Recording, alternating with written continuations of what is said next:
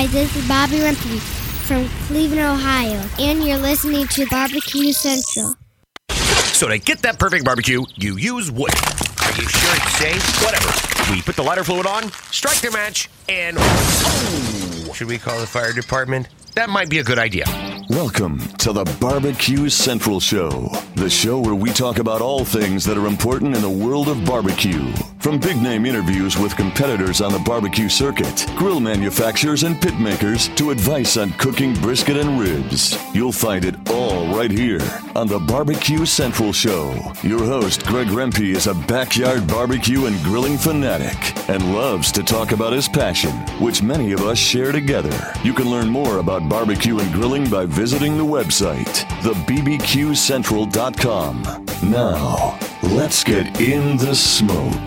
Here's your program host, Greg Rempe. Hey, gang, welcome to another edition of the really big, really big Barbecue Central Show. It's a show that talks about all things important in the world of barbecue and grilling. I'm your program host, Greg Rempe.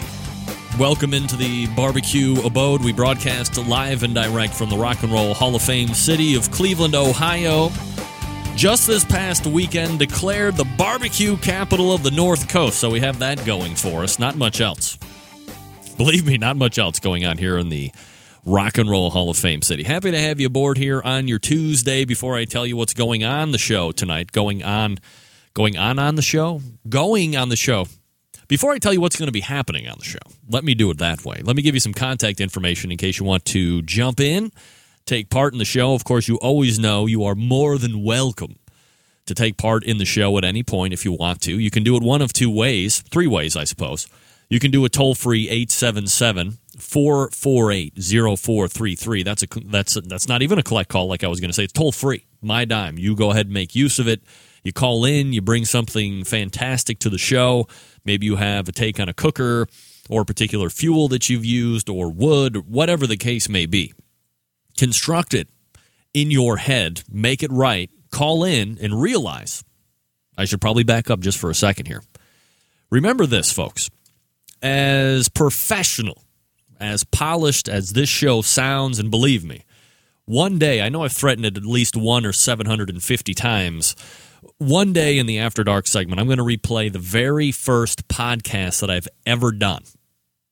Now, I'm not talking about like the first live show that will be, let's see, February 14th, I think is going to clock the fourth year of the live show. I'm talking even before just the Barbecue Central podcast when I uh, did all these shows pre recorded, edited them down to a certain period of time and put them on iTunes. All the way before that, there were podcasts existing, a small handful of what has to be some of the worst podcasting known to the face of the world. I have to be blatantly honest. And to see where we have progressed today. However, regardless of how great, polished, and wonderful the show is, week in, weekend out here during the course of each and every Tuesday that we have uh, on the live show it's only me. So here's what I want to explain because we had a little issue with this last week with people calling in trying to win fantastic polishing cloths donated by sponsor of the show, Steven DiFranco from Steven DiFranco Jewelers. We have three left. So if you're interested, just go ahead and shoot me an email. Tell me you want a polishing cloth. Those are going to be going in the mail uh, this week. So we have three winners from last week that are still waiting on theirs. I just want to get them all collected. Nevertheless, there was a point I was going to be making. When you call in, if all of a sudden the phone stops ringing and you hear the show happening, in essence, you're live on the show. Now, I might have your sound volume all the way down, but that doesn't mean there isn't like a greeter or a screener that decides whether you're good enough to make it on the show or not. If you're good enough to punch the digits, if you can make that mental leap, and then all of a sudden you hear the show, you're technically on the air. You just got to wait for me to call out your area code. So know your area code too. That's helpful. And I'll ask for your name. Here's something that you want to keep in mind desperately. Don't listen to the show and then decide to call in. Do yourself one big favor. Save yourself a headache, save yourself hanging up on me and then making fun of you for minutes on end afterwards.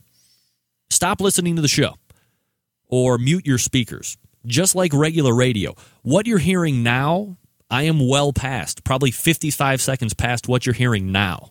So we're in essence on a delay. There's always a delay in the stream for internet. And this is in radio. People operate on terrestrial radio on, on delay because they don't want you to swear and, and have it come across the air. Not necessarily the same thing here there's just delay in audio stream uh, through the internet. It's coming here to Cleveland, it's making out to the internet, going out to you. There's just inherently uh, some type of delay that I can't help. So when you decide to call in and I pick you up and raise your volume, and I'm hearing what I said 55 seconds ago, and you're listening not to me on the telephone, but you're listening to the speakers.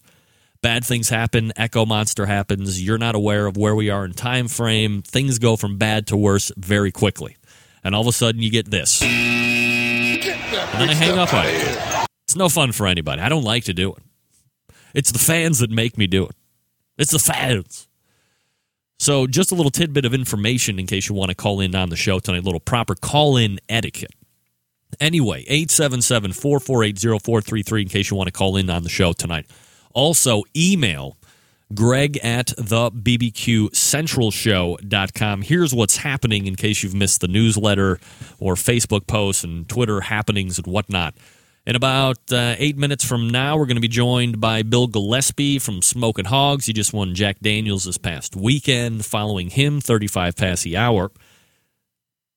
Uh, co-pit master? We'll have to get clarification on that with ken Ken Hess from Big Bob Gibson's barbecue competition cooking team. They took reserve. So this show, first hour, all dedicated to Jack Daniels and recap top two teams that made it out there. Grand Champ and Reserve Grand Champ joining us here in the first hour. Second hour, I can neither confirm nor deny that uh, Meathead will be making it in. He slept through last hour, uh, last show, slept right through it the whole hour. It was his. My fault as a host. I got a little lazy. Craig was very accountable. I could always say, look, if you're coming on this date and this time he was rock solid, he was always there. That was my fault. And he screwed me last week. Got home after he was whining and dining his lovely other. Fell asleep. Look, he was probably listening to the show, and I can't fault him for that. And he slept right through his whole segment. And then the segment after that because he's usually on for like almost an hour. But he didn't have the stamina, nor did he have the ability to stay awake for his segment last week. But he has uh, told me that he's got many different alarm clocks and such other revelries to make sure that he is on time for the second hour. We're going to be talking about a number of things. We'll be talking about the stall. Meathead also has a take on the iPhone 4S and what the personal assistant Siri and how that relates to me, your humble host. He also has an opinion on the take that I had as far as the two kinds of pet owners, if you recall that from last week. And of course, the meat head of the conversation will be focused around the scientific breakdown of the stall method. So lots to look forward to. Bill Gillespie coming up in just a bit, 35 past the hour. Ken Hess from Big Bob Gibson, meathead in the second hour. So that's what we have going on. 877 448 0433. Greg at the BBQCentralShow.com. If you're uh, looking for a little top 10 recap of the Jack Daniels, obviously we know first and second, Smokin' Hoggz and Big Bob Gibson's Barbecue 1 and 2. And then a team that's really been on this year, PA Midnight Smokers as your third place. Fourth place, Shiggin and Grinnin Fifth place, no stranger to beating uh, top calls throughout this competition year. Munchin Hogs at the Hilton, Robert McGee. Sixth place, Chick Swine and Bovine, another guy that has been cooking up a storm this year. Seventh is Spitfire. Eighth, I Smell Smoke. Ninth, believe it or not, many, many time friend of the show, especially recently, Tippy Canute top 10 overall, Tippy Canute. So Joe Beelan still, uh, you know, not the win that everybody was probably thinking that he was going to get because hooking, nobody cooking any hotter than he was the last five weeks in a row. Uh, but a top 10 finish out of, I think, was it 90 teams or something like that, uh, or 70 teams? He'll take that for sure. So congratulations to Joe Beelan on a top 10. And then we got Mr. GoneHoggin.com rounding out the top 10. So that's what it looked like over at the Jack this uh, this past weekend. Congratulations to everybody. Want to give a special mention, a special mention Daniel Domowski, DVQ first place pork. Thank you very little. What? First place pork? What? First place pork. What? Yeah, baby. Bringing home the big money from uh, Jack Daniels, I bet. How about sharing the uh, pork recipe with everybody, Daniel? Like that thing probably hasn't just increased in value in about uh, $758,000, right? Forget about it. All right, we got a lot of stuff coming up, so stay tuned for what promises to be a uh, great show. My bad right there. Blasting over it. Gang, I want to tell you about one of the newest sponsors to the show. You would know them as a competitor on the barbecue circuit. Somebody does very well on the scene. Somebody who is known for having quality injections when it comes to brisket, especially brisket, I suppose. Also pork. Also fantastic rubs. Got a great sauce out as well. It's got this fabulous revolutionary product called the Grill that he is getting out on the market to rave reviews. Yeah, you know who I'm talking about. I'm talking about Dave Bouska from Butcher Barbecue. You can check them out on the internet at butcherbbq.com. Are you somebody like myself who has always toiled around with the idea of injecting stuff, and then you're like, you know what? I'm not in the competition scene. I'm not looking to impress judges in one or two bites to make sure that I'm making walks for categories and at the end an overall type instances. So I'm gonna lay I'm gonna lay off the injection. Maybe it's not for me. It might just be for competition. Well, let me tell you something. Could be more wrong. Big step out of here. I've had numerous conversations with Dave about that very subject. And he says, look, it doesn't matter if you're competing, it doesn't matter if you're just a backyard hack like yourself, Rempy. You would do wise and better and well if you went ahead and picked up some injection and started injecting your brisket, started injecting your pork butts, and then make the determination after you've used it what type of yield you're getting, what type of moisture, what type of extra flavor profiles you are able to get right into those butts and briskets because now you're injecting. You're not just keeping it old school for no good reason.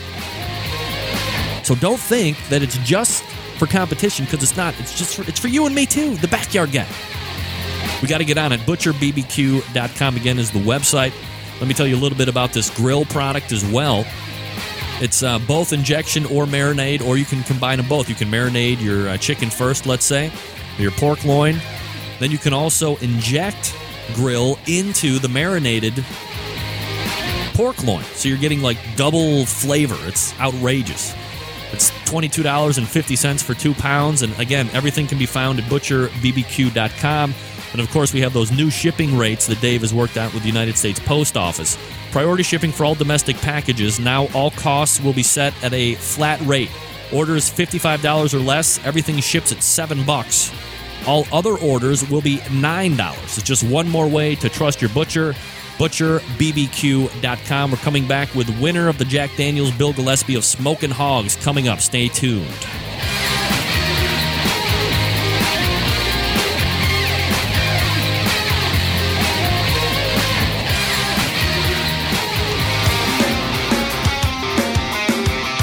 Broadcasting live from the Barbecue Central Radio Network studios in Cleveland, Ohio.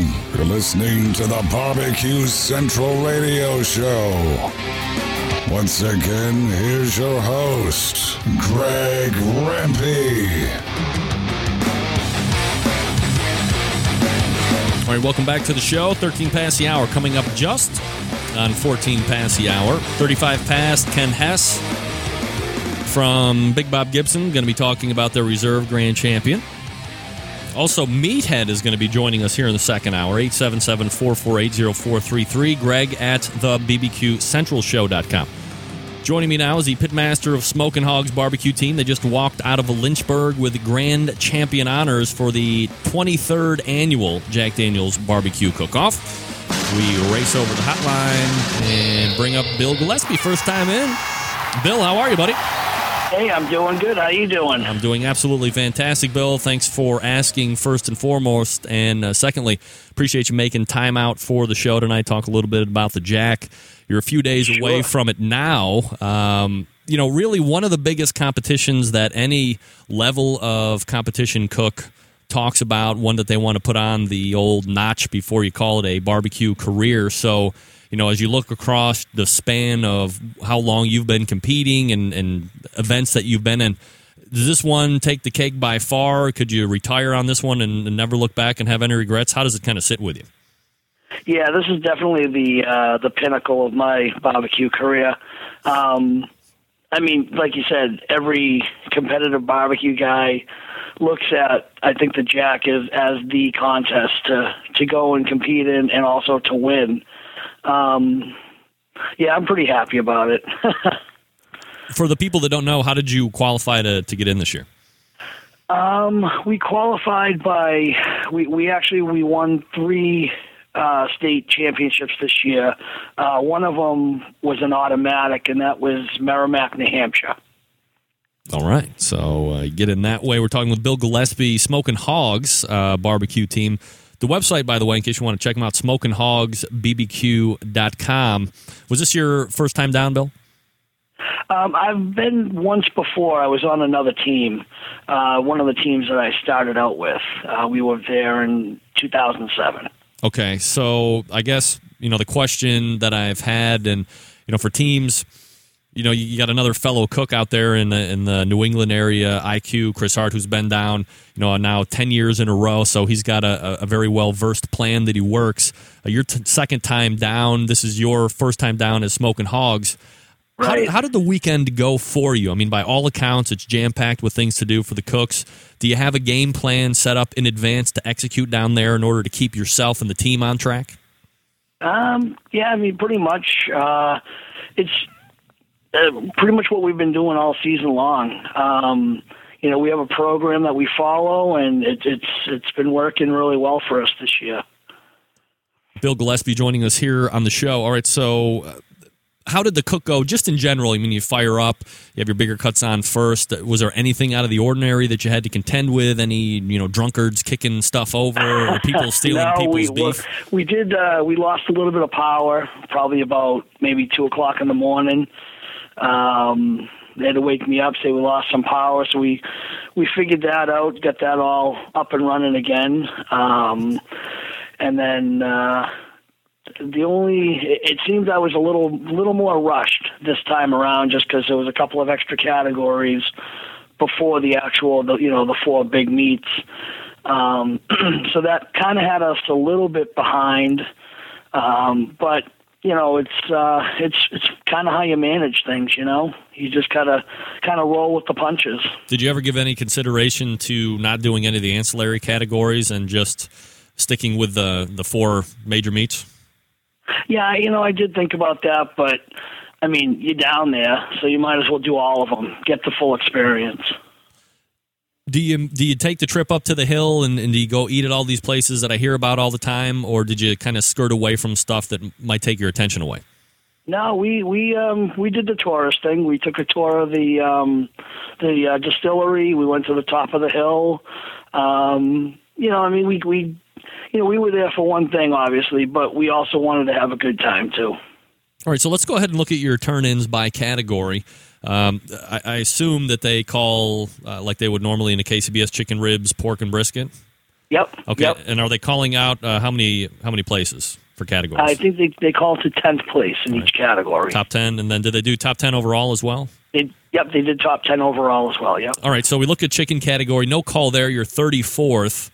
Uh, Right. You know, one of the unique portions of the Jack Daniels competition, which is probably why it's not KCBS sanctioned, is that they do require you to turn in uh, white meat. So, just in general, what did you think about the chicken, and what did you choose for the the white meat portion? Um, for the white meat, we chose wings. Um, you know, it's kind of funny because I really didn't practice doing the seven piece, you know, seven pieces with the white meat. Um, I was a little flustered at my my turn in for chicken, a little unhappy with the way it looked, um, but it sure did taste good. Tasting is good, right?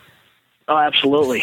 do, um, do you do you taste your chicken and do you taste your categories just in general before you turn them in, or something? I you- do. Yes. Okay. Yep. Uh, so you you get 34th on that. Uh, ribs is next. Uh, another no call. So you're 26 uh, ribs overall. How did they feel for you as you turn them in? Um, I, I thought they felt pretty well. Um, the taste and everything has pretty much been what we've what we've had all year long. They might have been a little dry, in my own personal opinion. Um, but overall, I thought they were decent. Are you a baby back? Or are you a St. Louis style Uh, kind of guy? I- uh, St. Louis. Is that something you always go with, or have you uh, traded back and forth from time to time? No, I've done pretty much St. Louis. I think there was one contest last year that I tried baby backs. Um, but I'm pretty much a spare rib St. Louis kind of guy. Bill Gillespie joining us here on the show. We're breaking down the uh, category turn-ins that won on the Jack Daniels this past weekend. All right, pork is next. Uh, top ten call here, ninth place pork. Not Yep. knowing where you're hanging for the first two categories, how good does hearing your name call and, and getting to walk the stage? Oh, we were thrilled. Um, you know, I, I like the the way we we did our pork this time. Um, I mean, just to hear your name called, I was pretty much uh, at that point. I was like, sweet. I'm, you know, I'm happy. I heard my name called at the Jack. I can go home a happy person. So I was that pretty much made our weekend at that point. Yeah, I was going to ask. I mean, I don't know if you go around asking when you're visiting with some of the other teams. Obviously, everybody that's going down there wants to win it, and then there has to be some other, uh, let's say, less uh, prioritized goals where you want to hear a call or you just want to finish in, in this place or that place. Uh, Just hearing a, one call out of a category would have been just fine with you. Absolutely. Yep. It's especially in a you know a field of that caliber. You know, you're talking about the top teams in the country. All right, so last call or last category is brisket. Uh, don't hear your name for that, but you're not that far out of the call. You're 14th overall. Right. So I'm wondering, you know, I'm talking to a lot of competition teams during the course of, you know, however long I've been doing the show. And for the teams that win it, it seems like, you know, that they're up there top 10, top five. Uh, they're getting three out of four category calls. They might win a couple. So uh, the math, or at least logically, they would be thinking to themselves, I got a really good shot at winning this. Not hearing your name Right. called three out of the four, and they're starting to call out top 10 overall. Where's your mindset there? I'm thinking, uh, I don't know, just to maybe finish in the top half. You know, um, eh, you know, just the call and pork. You know, you never know how these things really go, but we felt pretty good about our brisket. It's been um, pretty much our uh, our go-to category, if you if you will, for the whole season. We've done really well with brisket. Um, you know, I mean, I, I like I said, I was just happy with the pork call. So, uh, you know, to hear it overall was just amazing. Now, as you're getting closer and closer to, to getting reserve, and then uh, overall, when you hear Big Bob Gibson's getting called reserve, is there ever a thought in your mind that the next name that's going to be called is yours, or do you completely don't even think about that? You dismiss it altogether? Nah, there's always a glimmer of hope. You know, you're always down to the down to the wire. You know, it, it could be, and if it is, awesome. If it's not, you know, it's not the end of the world. But yeah, there, there was a, a little bit of a glimmer of hope, just kind of running through everything in my head. Who got calls? Um, just the situation at hand, really. All right, so when your name's called, you have uh, Smokin' Hoggz as overall grand champion for the 23rd Jack Daniels. Initial emotions, initial thoughts that spring right in your head as you hear your name called. uh, holy crap, that's us. that's really us. You know, um, it's just, I don't know, absolutely amazing. Um, Is there a contest that you can compare it to that you've been to that you've had this type of an elation or, or joy of winning, or is it just uh, on a whole different planet? not, well, eh, earlier in the year, we won our very first grand championship at um, in Rochester, New York, at the Rock uh, Roc City Rib Fest, and that was absolutely amazing. And to win the Jack and to have that kind of feeling, but like tenfold. You know, I mean, the first one was awesome, but this one is just awesome times a million. You know.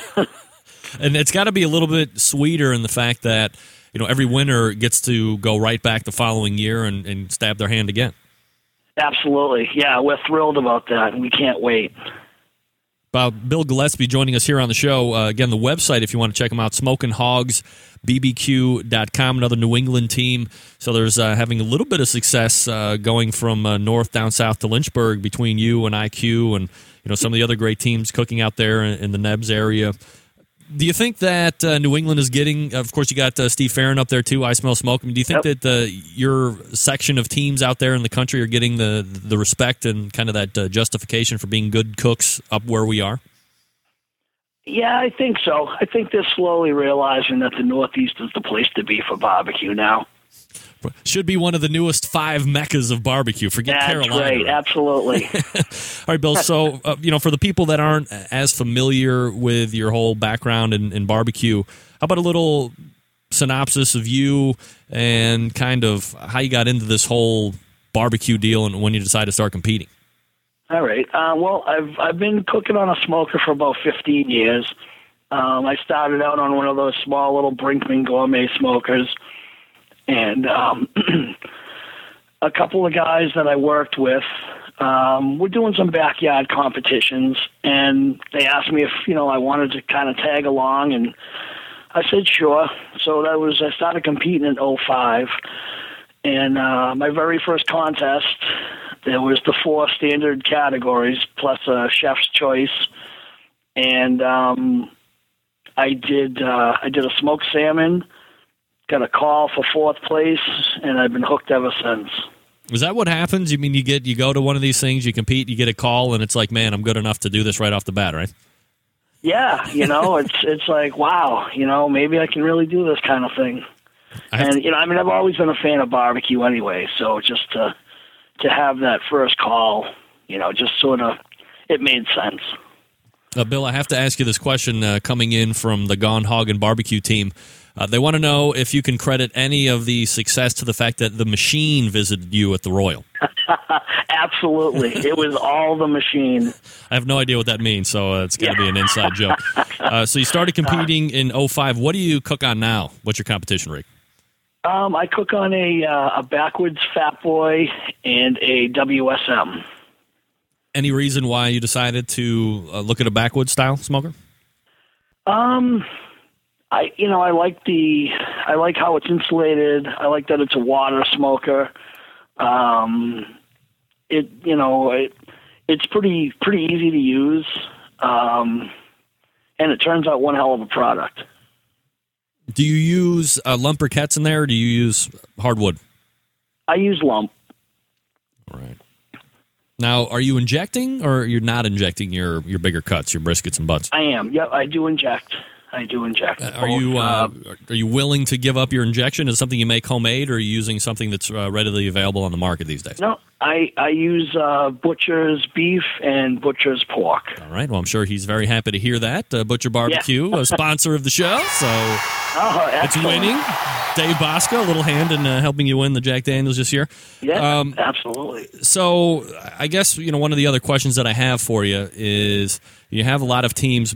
Competition barbecue, especially, seems to be growing leaps and bounds. You look back over the last three or four years, there's been a huge explosion in the number of teams that are showing up, the interest that people have. Because look, let's face it, we can love football all we want in a professional level, but I'm not going to be able to get out there on a field and perform at a world class level. I'm going to guess that you're probably Yep. not either. So, competition Right. barbecue allows us to not have to be in world class shape in order to try our hand at, at cooking great barbecue. So, for the teams that are looking to get into it or have just started, what advice do you have now that you got you know five six years underneath your belt? Uh, do you have to teams getting out there to help kind of ramp their learning curve? Um, just practice, practice, and uh, just to try to get your food consistent every time. Um, you know, that's what we did this pa- this off season. I mean, I, I owe a lot of a lot of our success to um, to Chris Hart. You know, he was pretty instrumental with uh, with helping us along our way. Um, you know, he's just a, a great guy and just very willing to help you out. You know. Um, but yeah, for these for the new teams, I just just practice, practice. Now, uh, for your briskets, are you a Sam's Club brisket guy, or have you uh, fallen down into the the wagyu uh, folks as well? Where where are you cooking? Yeah, I've I've fallen to the to the uh, the wagyu. Do you find that there? I mean, because I'm sure there was obviously a, a, good period of time when you weren't using that. When you made the switch, was there a, a, learning curve on how to cook it? Was it pretty simple to, to switch over from one to the next? And are you finding that big of a difference? Well, I, I never practiced on one. Um, we went to a first contest this year with the wagyu, and we cooked it for the very first time there, and we got a ninth place in brisket. And uh, I, I just, I figured as long as I, you know, stayed stayed true to the guidelines of just, you know, cooking a regular, you know, Sam's Club brisket, I figured it, wouldn't be far off. Now, for your rubs, uh, is that something that you guys like to use that uh, you're, you're, making up in the kitchen, or are you using all uh, ready-made, already on the market Uh, rubs as well? Yeah, we we usually we use a ready-made product.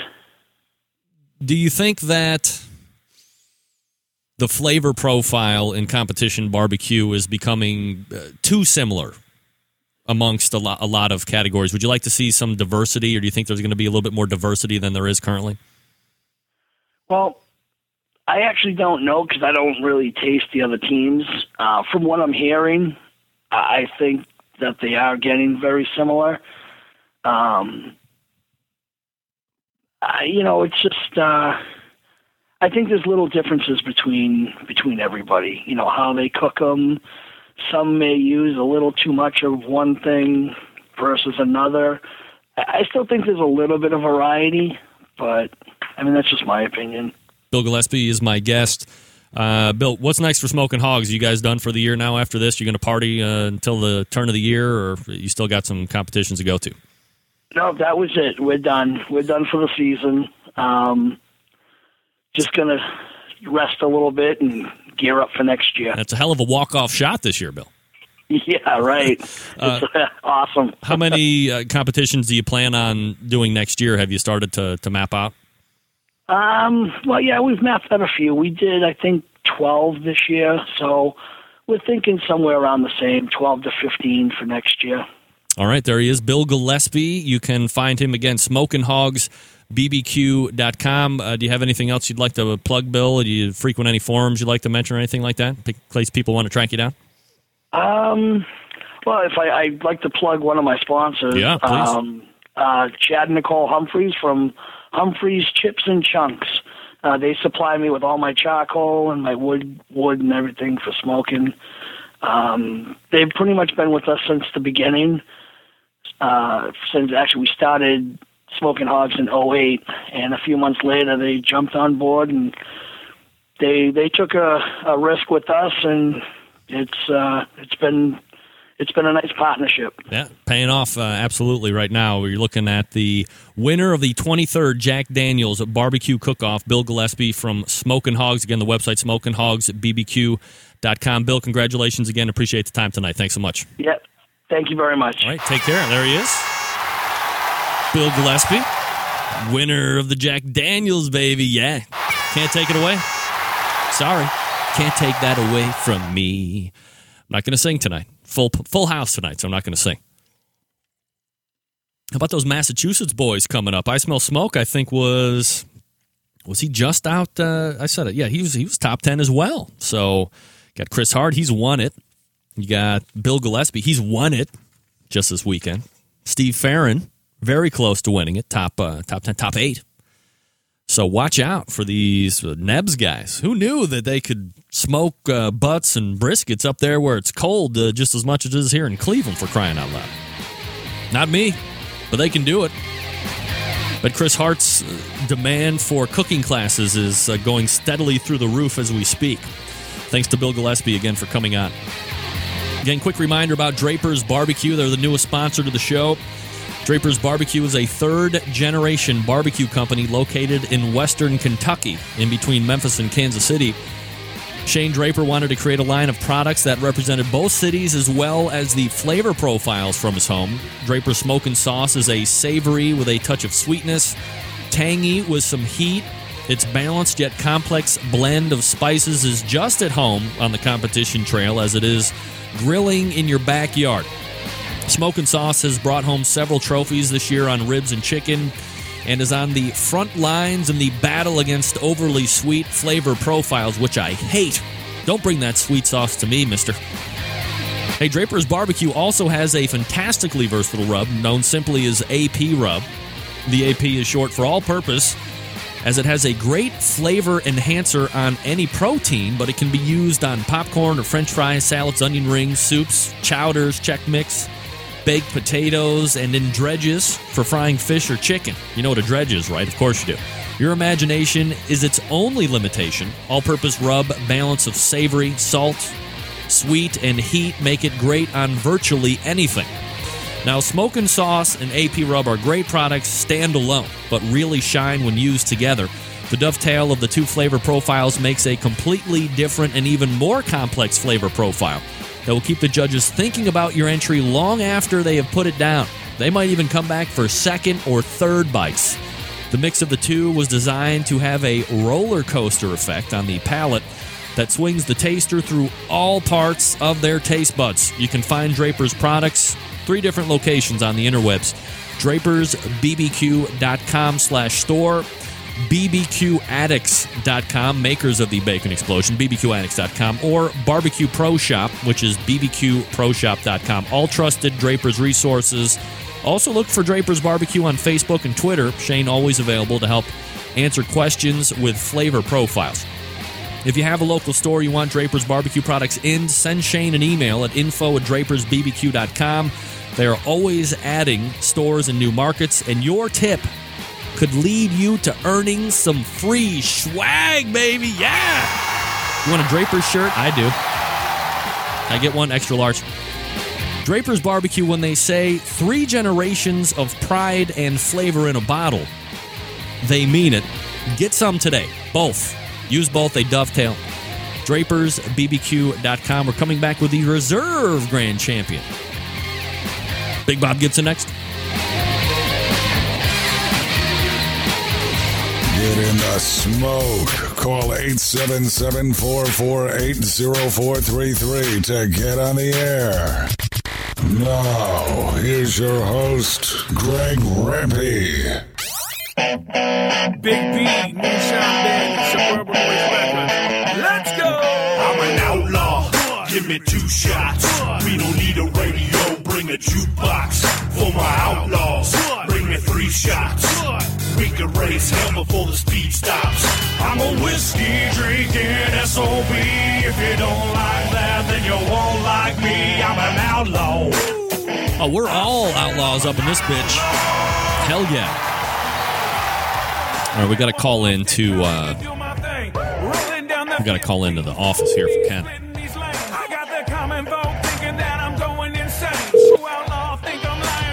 Good afternoon, Big Bob, Big Bob Gibson. Uh, Ken Hess, please. This is him. Ken Gregg from Barbecue Central Radio, buddy. Hey, how you doing? Doing very well. Didn't figure you were going to be answering the phone. Figured I'd be passed back, but you're uh, you're doing everything, I guess, tonight. Well, I was on top of it. It wasn't, you know, they're closed now, actually, officially, so I was able to grab it before any employees did. All right, so let me give you some proper introduction here, since uh, I thought we were going to have to do a little phone passing around. Joining me now is the uh, can I say co-pitmaster Ken? Is that proper or no? Um, I guess. Can I just call you Um, pitmaster? Chris is the pitmaster, Big Bob Gibson. So. Well, I'm going to say co-pitmaster of Big Bob Gibson's barbecue team. They finished in reserve this past weekend at Jack Daniels. It's Ken Hess joining me here on the show. I know him as Big Hoss. Uh, you take reserve this weekend, Ken. How did the cook go for you guys? Um, it went really well. We uh, it was a little cold at night. It got down about 35, 36 degrees, so it was pretty cold. But uh, our Jedmaster cookers held their temperature. Um, we, I did we did get up a little bit more often just to make sure and guarantee that the pits were holding their temps.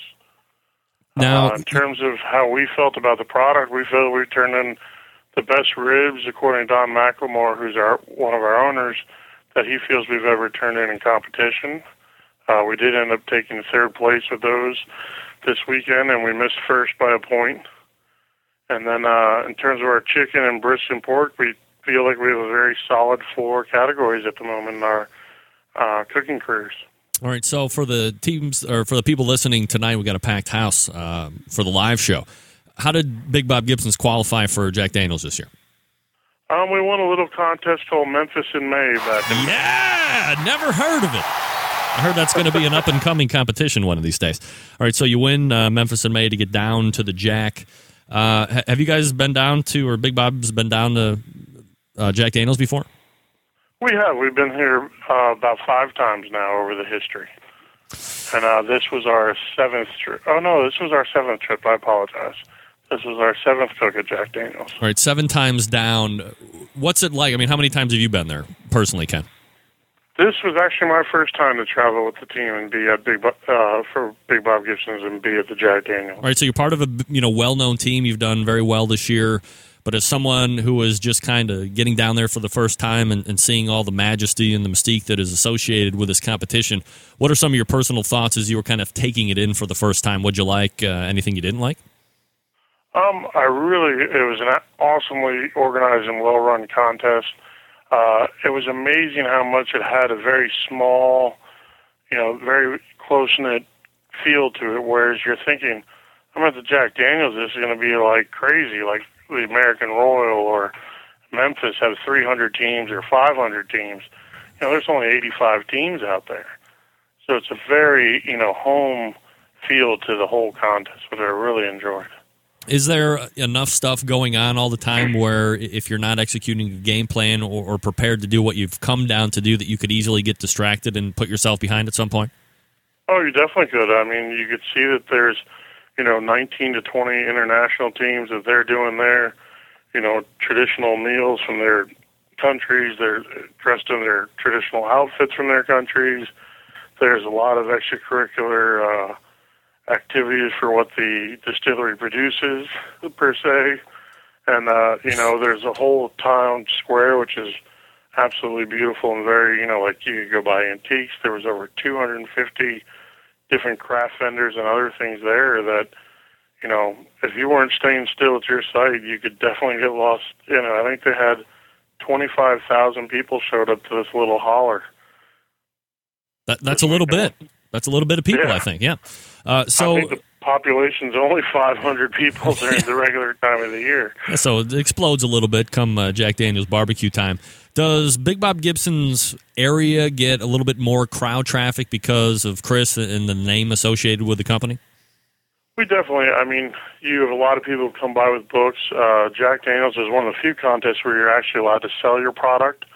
Um, we have a very big family that comes up to support us, and a lot of them were, you know, selling sauces, selling books, selling T-shirts, selling hats.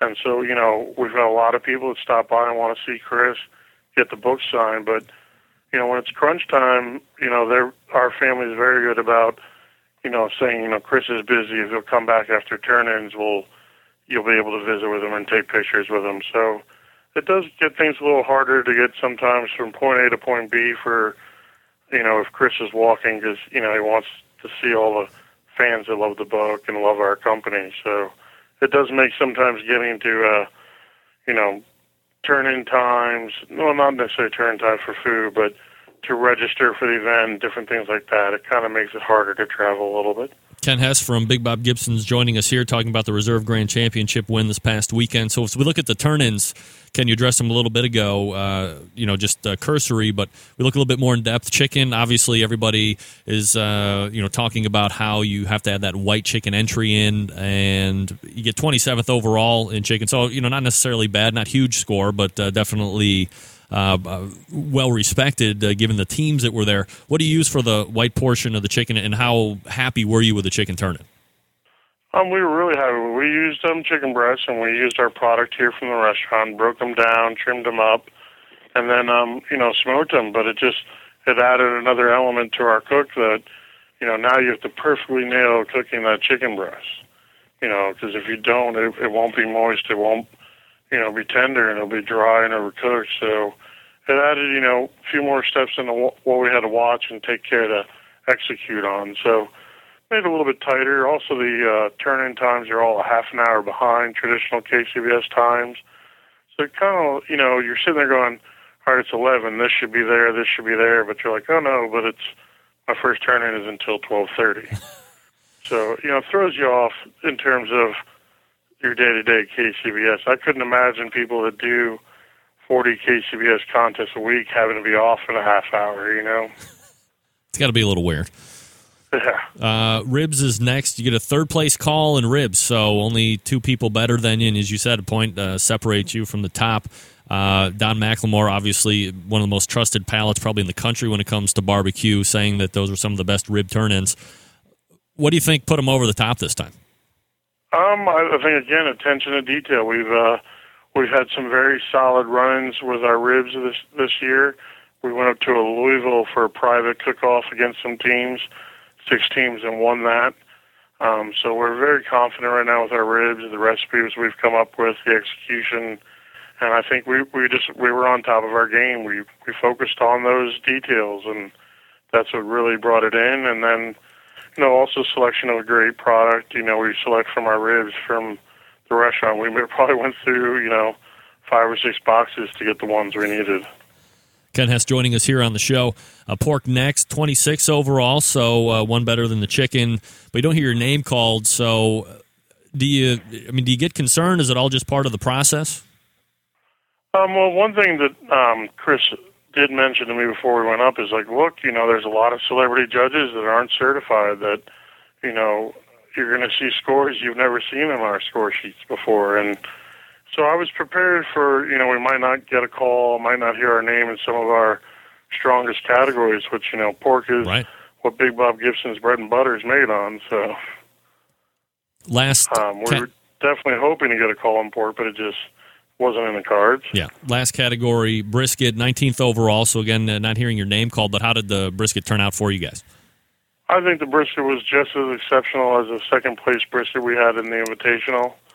Um, it was there. The points were there.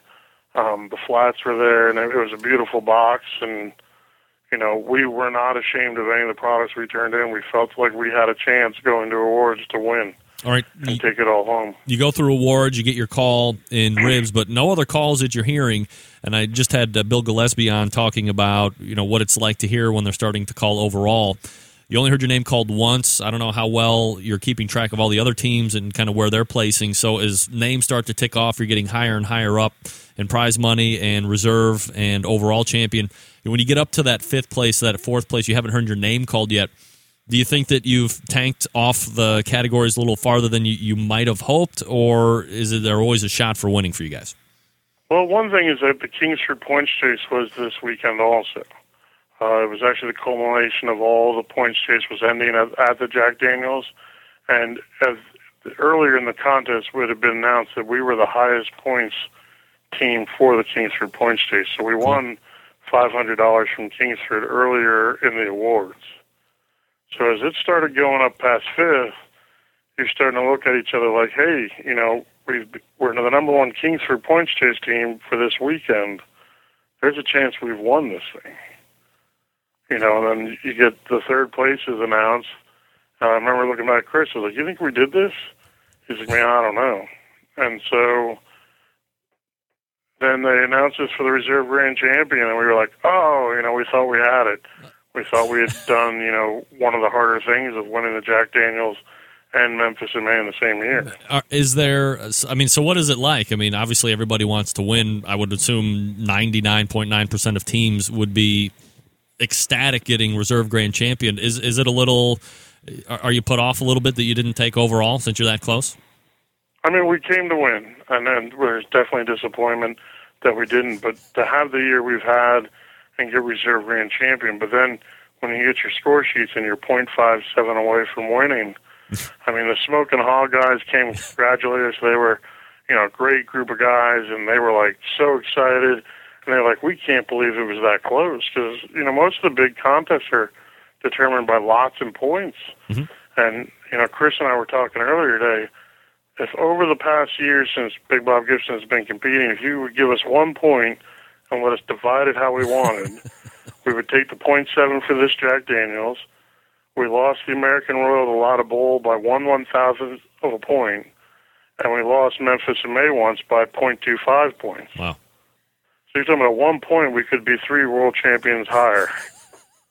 It's uh, so, you know, it's a fickle word that barbecue, right?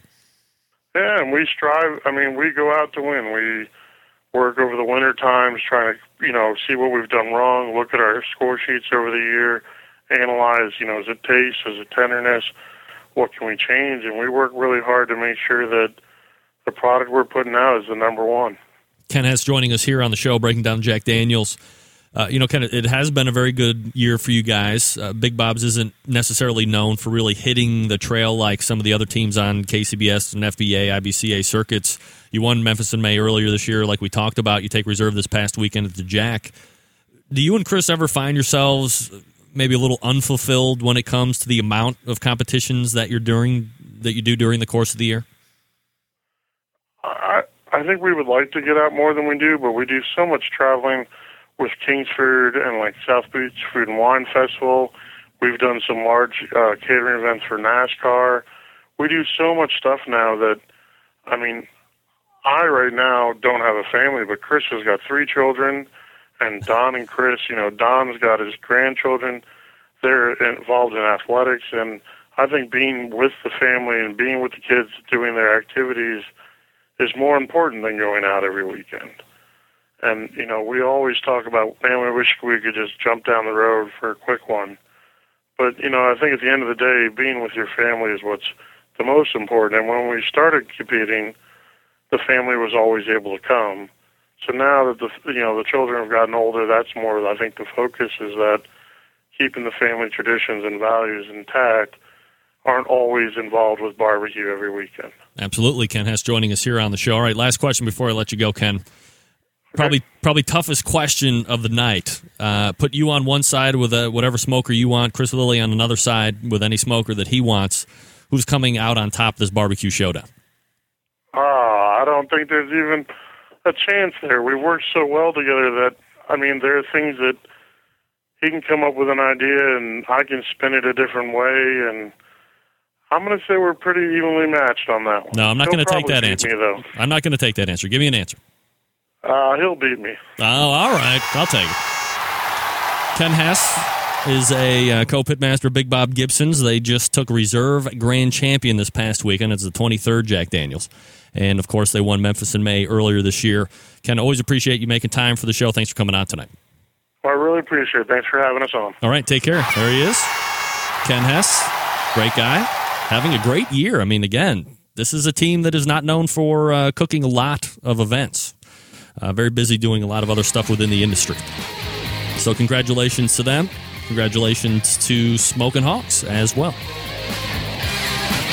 All right, guys.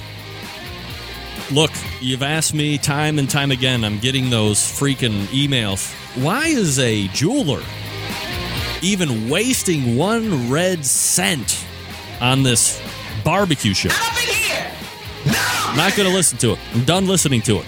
Not going to answer your questions. And look, if you can't understand why you would be interested, why you would be excited to the very core of your being on why you want to check out Steven DiFranco, you're just missing the boat. You don't love yourself, you don't love others.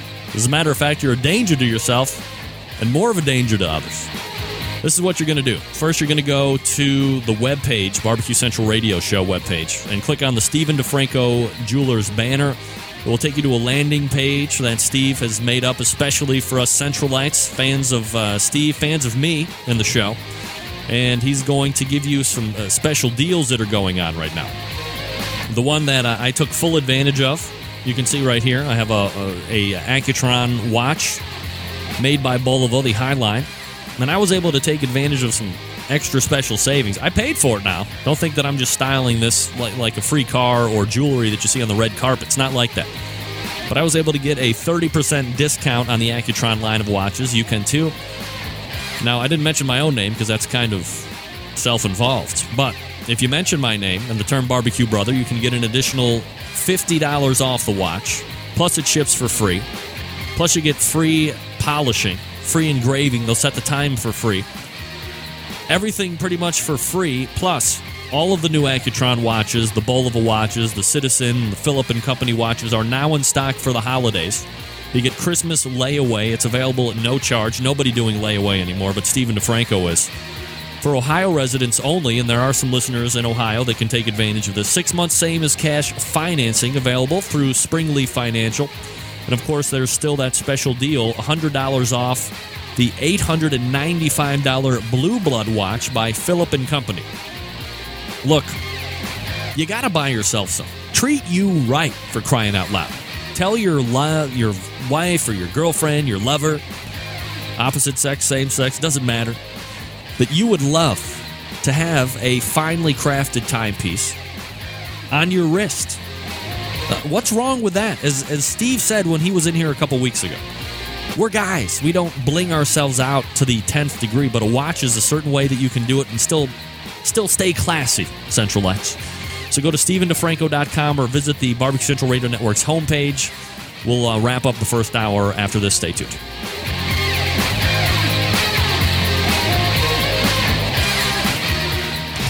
Big name interviews, advice on cooking brisket and ribs, and the only host willing to share his honest opinion on all things important in the world of barbecue. It's the Barbecue Central Show. All right. Getting into the end of the second hour. Thanks for joining me, everybody. 877 448 0433. My name is Greg Rempe. And I'm your program host. You're listening to the Barbecue Central Radio Show right here on the Barbecue Central Radio Networks. Greg at the BBQCentralShow.com. Thanks again to Bill Gillespie from Smokin' Hoggz. SmokinHoggzBBQ.com is their website. And they pulled off grand championship honors for the 23rd Jack Daniels. Very prestigious. One that everybody wants to win. I don't know if every competitor is going to sit there and say that they would rather win the Jack Daniels over any other competition if given the opportunity to pick one. But the majority of them probably would, safe to say. Elaborate drawing process. You do have uh, the fact that everybody that is in there has won some type of an event. So you can't say that they're not, you know, winners. Your argument comes in saying that you know all of the best teams this year aren't necessarily invited, but look, that's just the way it is, and, and perhaps that's why a lot of people want to. That's what I think I had broken it down with Heath Hall maybe a month ago. It's not necessarily there's like a mystique or a majesty, which of course there is, but I think teams are desperate to win. Why? Because if they get pulled for next year, there is actual a legitimate shot that they might not ever get called again if they don't win those automatic qualifiers. If they don't win seven before the certain period of time, or they don't win the year before, so they get to go again. You might go once, and that might be the only time that you ever get to go it again. So there is desperation. There is that huge sense of urgency. So if you're able to win it, you've you've really kind of achieved something that, uh, for all intents and purposes, other people might never ever get the option of doing. And I think that's why there is such a majesty, such a mystique when it comes to uh, winning the Jack Daniels. All right. A couple other things that I wanted to address here uh, for uh, that I was going to try and get to in the open. Last week we had Candy Weaver on talking about that St. Louis competition and the fact that uh, the organizers showed up late. I have no news as far as if people have gotten paid yet or not. Uh, they're they're still within that 30 day time period, I believe, that he was uh, talking about getting money to. But I got a lot of reaction uh, through email saying that Candy they they thought that Candy was coming across a little wishy washy. Um, and that she wasn't willing to take a stand on a guarantee or this or that here's my uh, summatory thoughts. Is that a Rempeism? John Dawson, summatory. I'm I'm claiming that one too. Claim that for me, ladies and gentlemen. Summatory.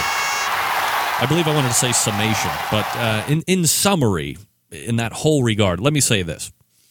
I think if KCBS doesn't want to be, and perhaps they don't even not want to, they just aren't. If they're not going to be associated with a guaranteeing of prize purses, if that is something that is strictly up to the organizer, that is something that needs to be not even remotely in a gray area for any team signing up for any contest. There needs to be some kind of a message put out. They need to run ads and Bullsheets. They need to have email correspondence. They need to have something that is given out as a receipt when you're signing up for competitions that what you're signing up to, there is a, a caveat emptor you might be signing up for something that, aside from rules, sanctioning, judges, this training, that training, it's kind of at your own risk. The guy might say he's got $50,000, but it could come up short. These are things that you need to be aware of, and KCBS is not responsible for that. That being said, how do you hold the organizer accountable? I could promote that I'm going to be having a huge payout just to attack top teams, attract top teams, all the while knowing that I'm going to show up with $8.75 and a healthy ass kicking after the fact. But how are we going to uh, give out some kind of guarantee? Because it'll happen again, I guarantee it. it. Might not be as big of a deal. It could be a bigger deal. And then what? Imagine it being bigger than uh, $10,000 short. Now you have uh, quite an issue on your hands. How are you going to address that? Is there some type of escrow? Is there some type of oversight committee or guarantee committee that you can have to keep that from happening? I don't know. But making sure that every team knows that they don't have anything to do with it is probably the best way to go. All right, we're going to uh, step away so we can do the second hour intro. Meathead Goldwyn coming up in 14 minutes. Stand by.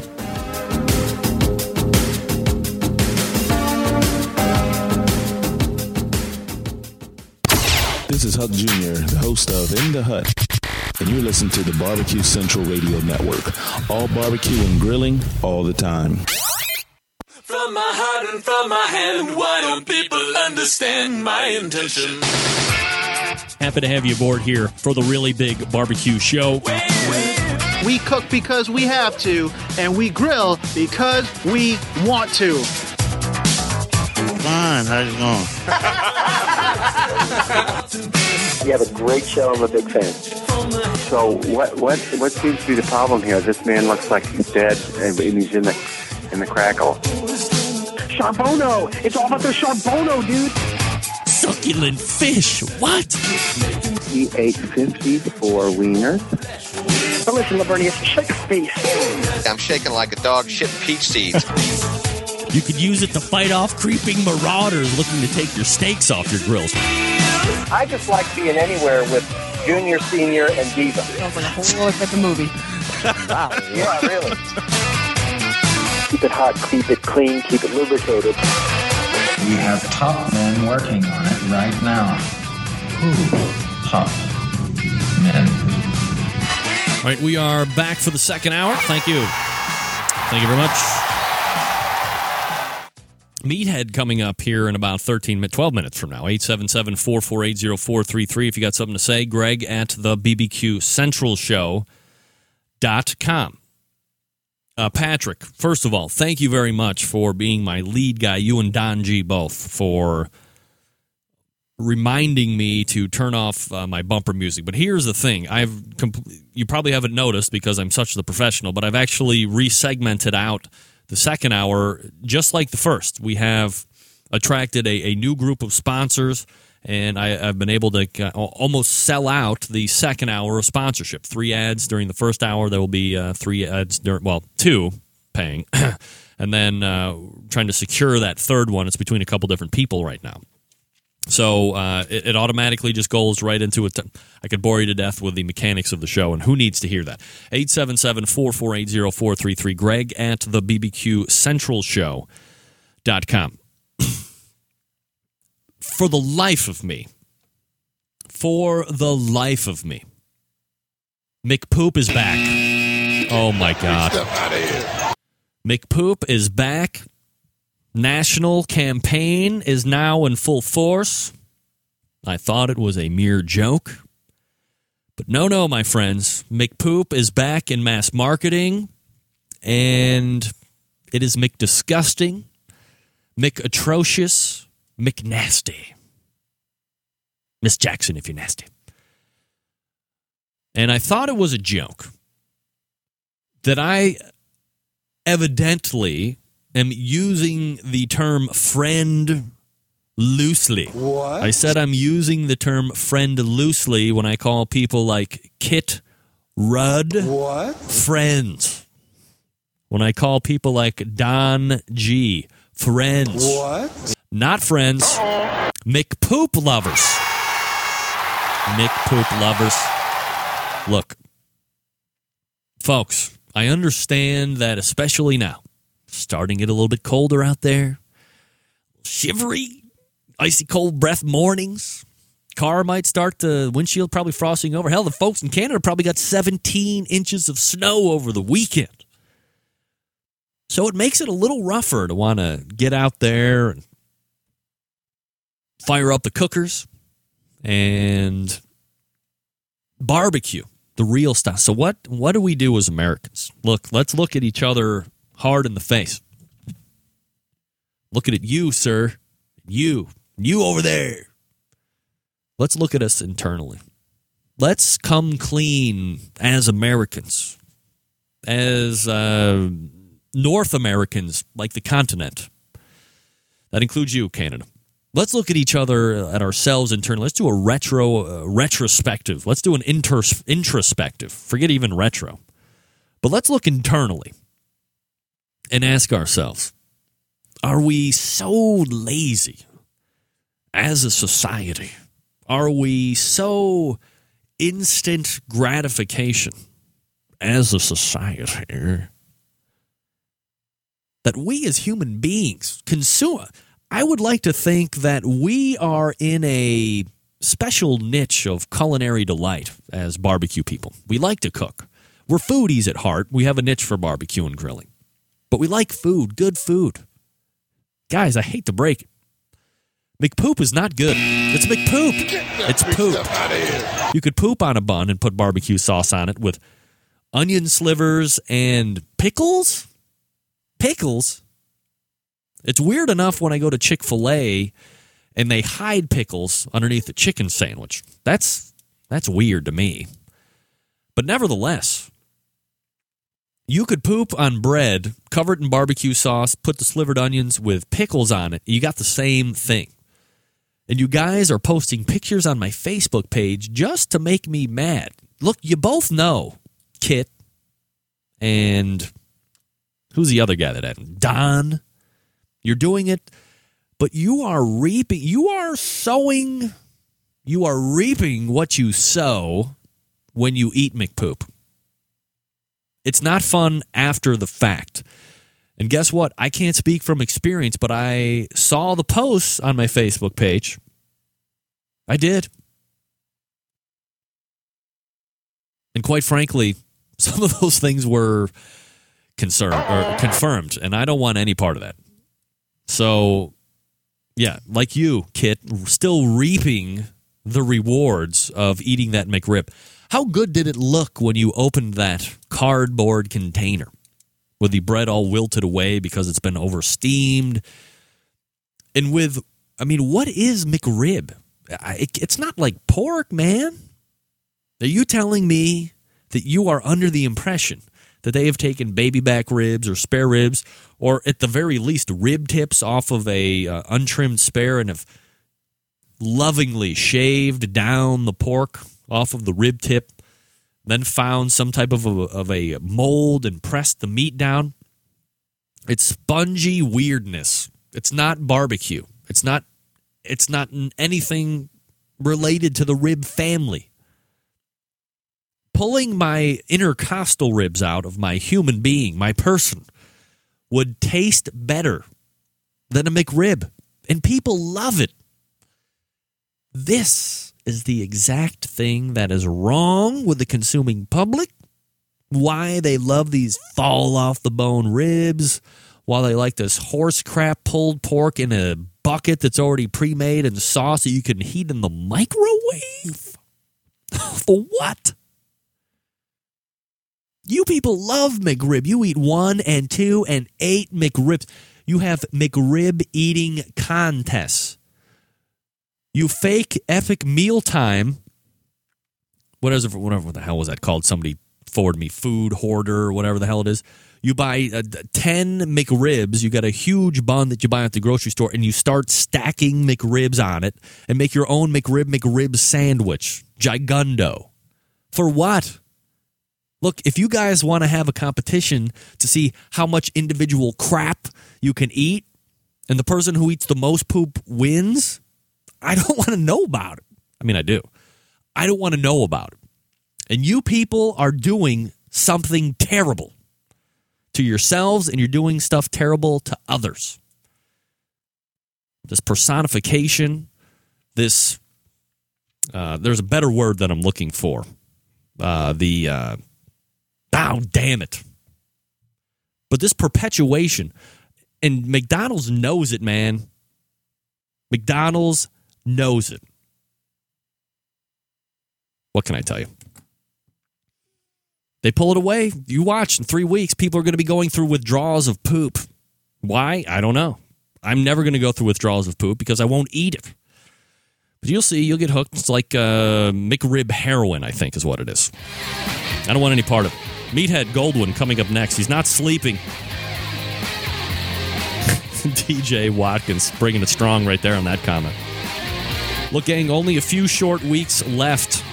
Not even weeks. Week to get registered for Turkey Fest 2011. It's happening Sunday, November 5th. Starts at 10 a.m., goes to 3, so a nice full day over in Shillington, Pennsylvania. The smoking guitar player and the people at Fred's Music and Tasty Licks Barbecue Supply invite you to an all day turkey grilling and roasting demonstration at our barbecue showroom at 214 West Lancaster Avenue in Shillington, Pennsylvania. They'll be cooking on the Big Green Egg and other fantastic grills and smokers. And here's the demonstration class roster. You've probably heard it before, so sit back and relax. For those that haven't, listen in. This could push you over the edge. Mad Max Rosen demonstrates the Mad Max Turkey Method. Max makes his third annual appearance. Comes from Virginia each and every year to show all the eggheads his foolproof method for roasting a turkey on the Big Green Egg. Also, Walter Carroll, Apple Cider Turkey. He's the Big Green Egg distributor representative. He'll be demonstrating for about the 10th time this year his delicious turkey roasting method flavored with apple cider. It's a flavor of the season. Then you have Steve Schmidt of Schmidt's Poultry in the Shillington Farms Market. He'll construct and cook right before your very eyes a turducken. That's right, it's a chicken stuffed with a duck. And then you take that duck and chicken, you stuff it right inside of a turkey. It's like three birds in one. Hey, and then they roast it. It's fantastic. Now, you really get a kick out of it because it's great presentation, of course. And of course, you can uh, also enjoy something that's very popular in the southern United States. Then you got the smoking guitar player himself closing out the demonstration class roster. He'll prepare a roast, spatchcock turkey, and a beer can turkey. Both hits every year. And you'll learn how to roast a turkey to perfection on your grill in less than two hours. So you have three different cooking methods that Fred himself is going to be showing you. It's outrageous. It's wonderful. Your people are still talking about McPoop. It's crazy. So you got Mad Max Rosen, you got Walter Carroll, you got Steve Schmidt, you got the smoking guitar player himself, Fred Bonato, all going to be telling you and showing you, most importantly, and you're going to be able to sample all this stuff too. So if you're going to be over in Shillington, Pennsylvania, over there by the Philly area, do yourself a favor. Call now 800 677 2882. 800 677 2882 or visit fredsmusicandbbq.com. Pick yourself up a smoker, register for the class. It's Meathead Next Stand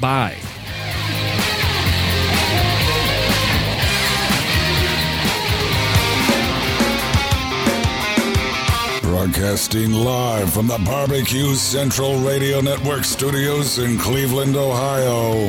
You're listening to the Barbecue Central Radio Show. Once again, here's your host, Greg Rempe. All right, welcome back to the show. Almost 14 past the hour. I wasn't stalling for Meathead, but I'm going to sit there and I will not stump. I am not a McPoop pundit. So say I'm stalling because Meathead has fallen asleep again, but guess what? That's not the answer. I will sit here and campaign fully and wholeheartedly against the McPoop sandwich until it is banished off the face of the earth. That being said, we race over the hotline, pick up monthly contributor to the show, Meathead, joining us here from AmazingRibs.com, the heavily, most heavily trafficked barbecue and grilling website on the universe. Meathead, how are you, buddy? I'm good, Greg.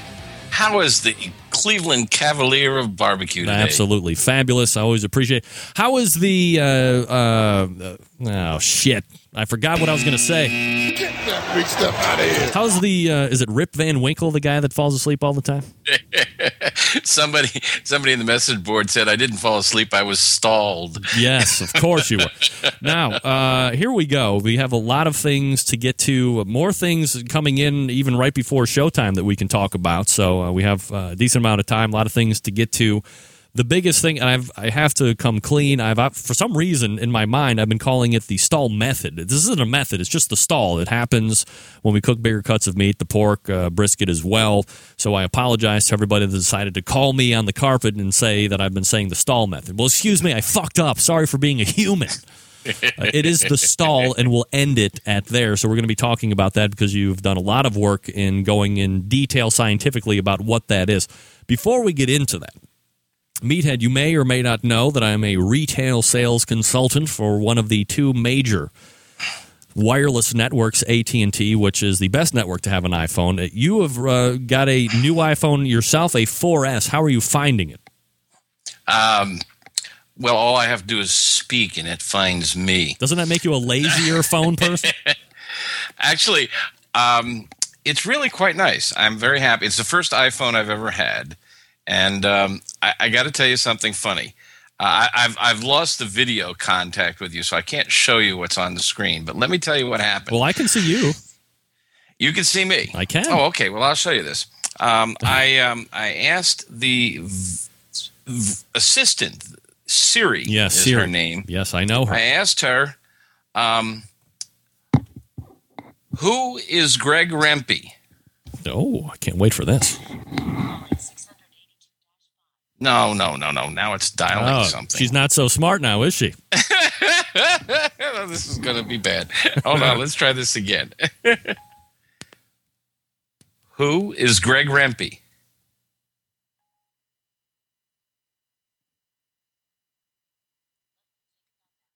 Oh, she's got to. Th- Oh no, And she's she can't figure it out. Uh-oh. I asked her this. I asked her this a few minutes ago, and she said, "Let me find him on the internet for you." And she she brought up a website um, uh, for Greg Wimpy. Oh no, no! I'm all man. See, it's just more f- fortification that Siri is uh, still a great concept than a, a working thing. All right, uh, but otherwise, you're finding the phone to be uh, okay for you. Uh, yes, I'm a lemming. I'm so far happy with it. I haven't figured out how to use it yet, though. Well, that's fine. You, you, you only figure out about 10% of the phone until you upgrade in 12 months to the iPhone 5. Uh, different story for a different day. Uh, also, I go I got to interrupt you though. Yeah. I, before we get too far down in here, I really must apologize uh, once again for missing out uh, last week. Uh, I just uh, I just blew it, and I'm a damn fool. And uh, I uh, I was very impressed with your ad libs and your story about the dogs. And uh, That wasn't a story. that was a nightmare.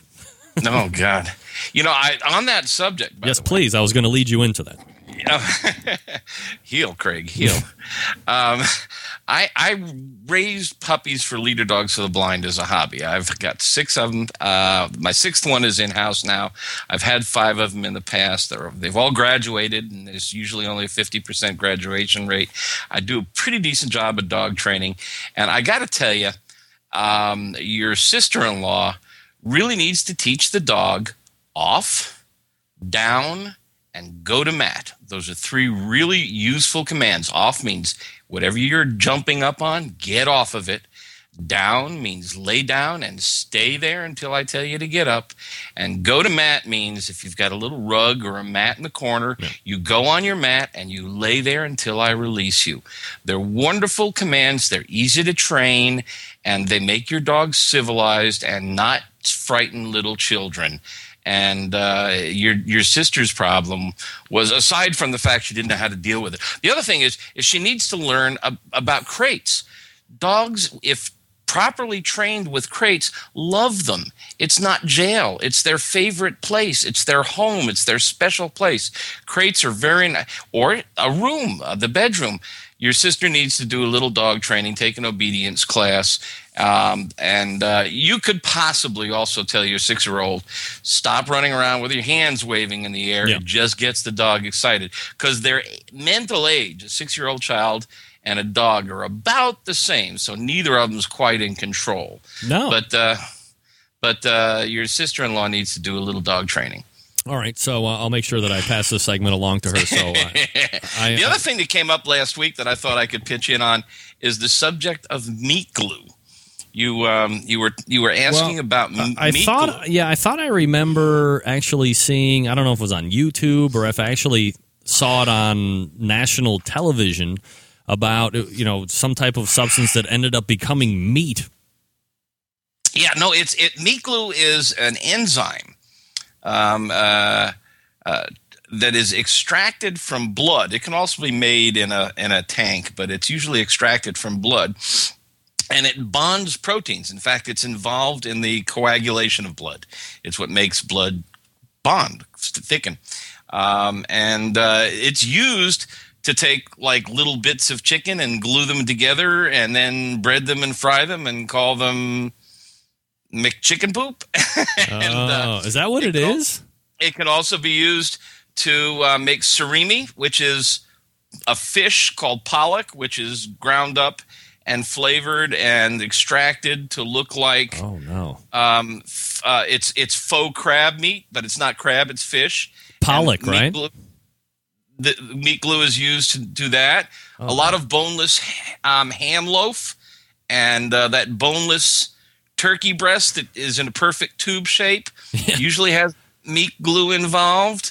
Um, some of the really um, adventurous um, uh, avant-garde chefs are using it to like glue together lobster and steak and make surf and turf steaks or something and having some fun with that. It's a it's a it's an enzyme that acts like a glue.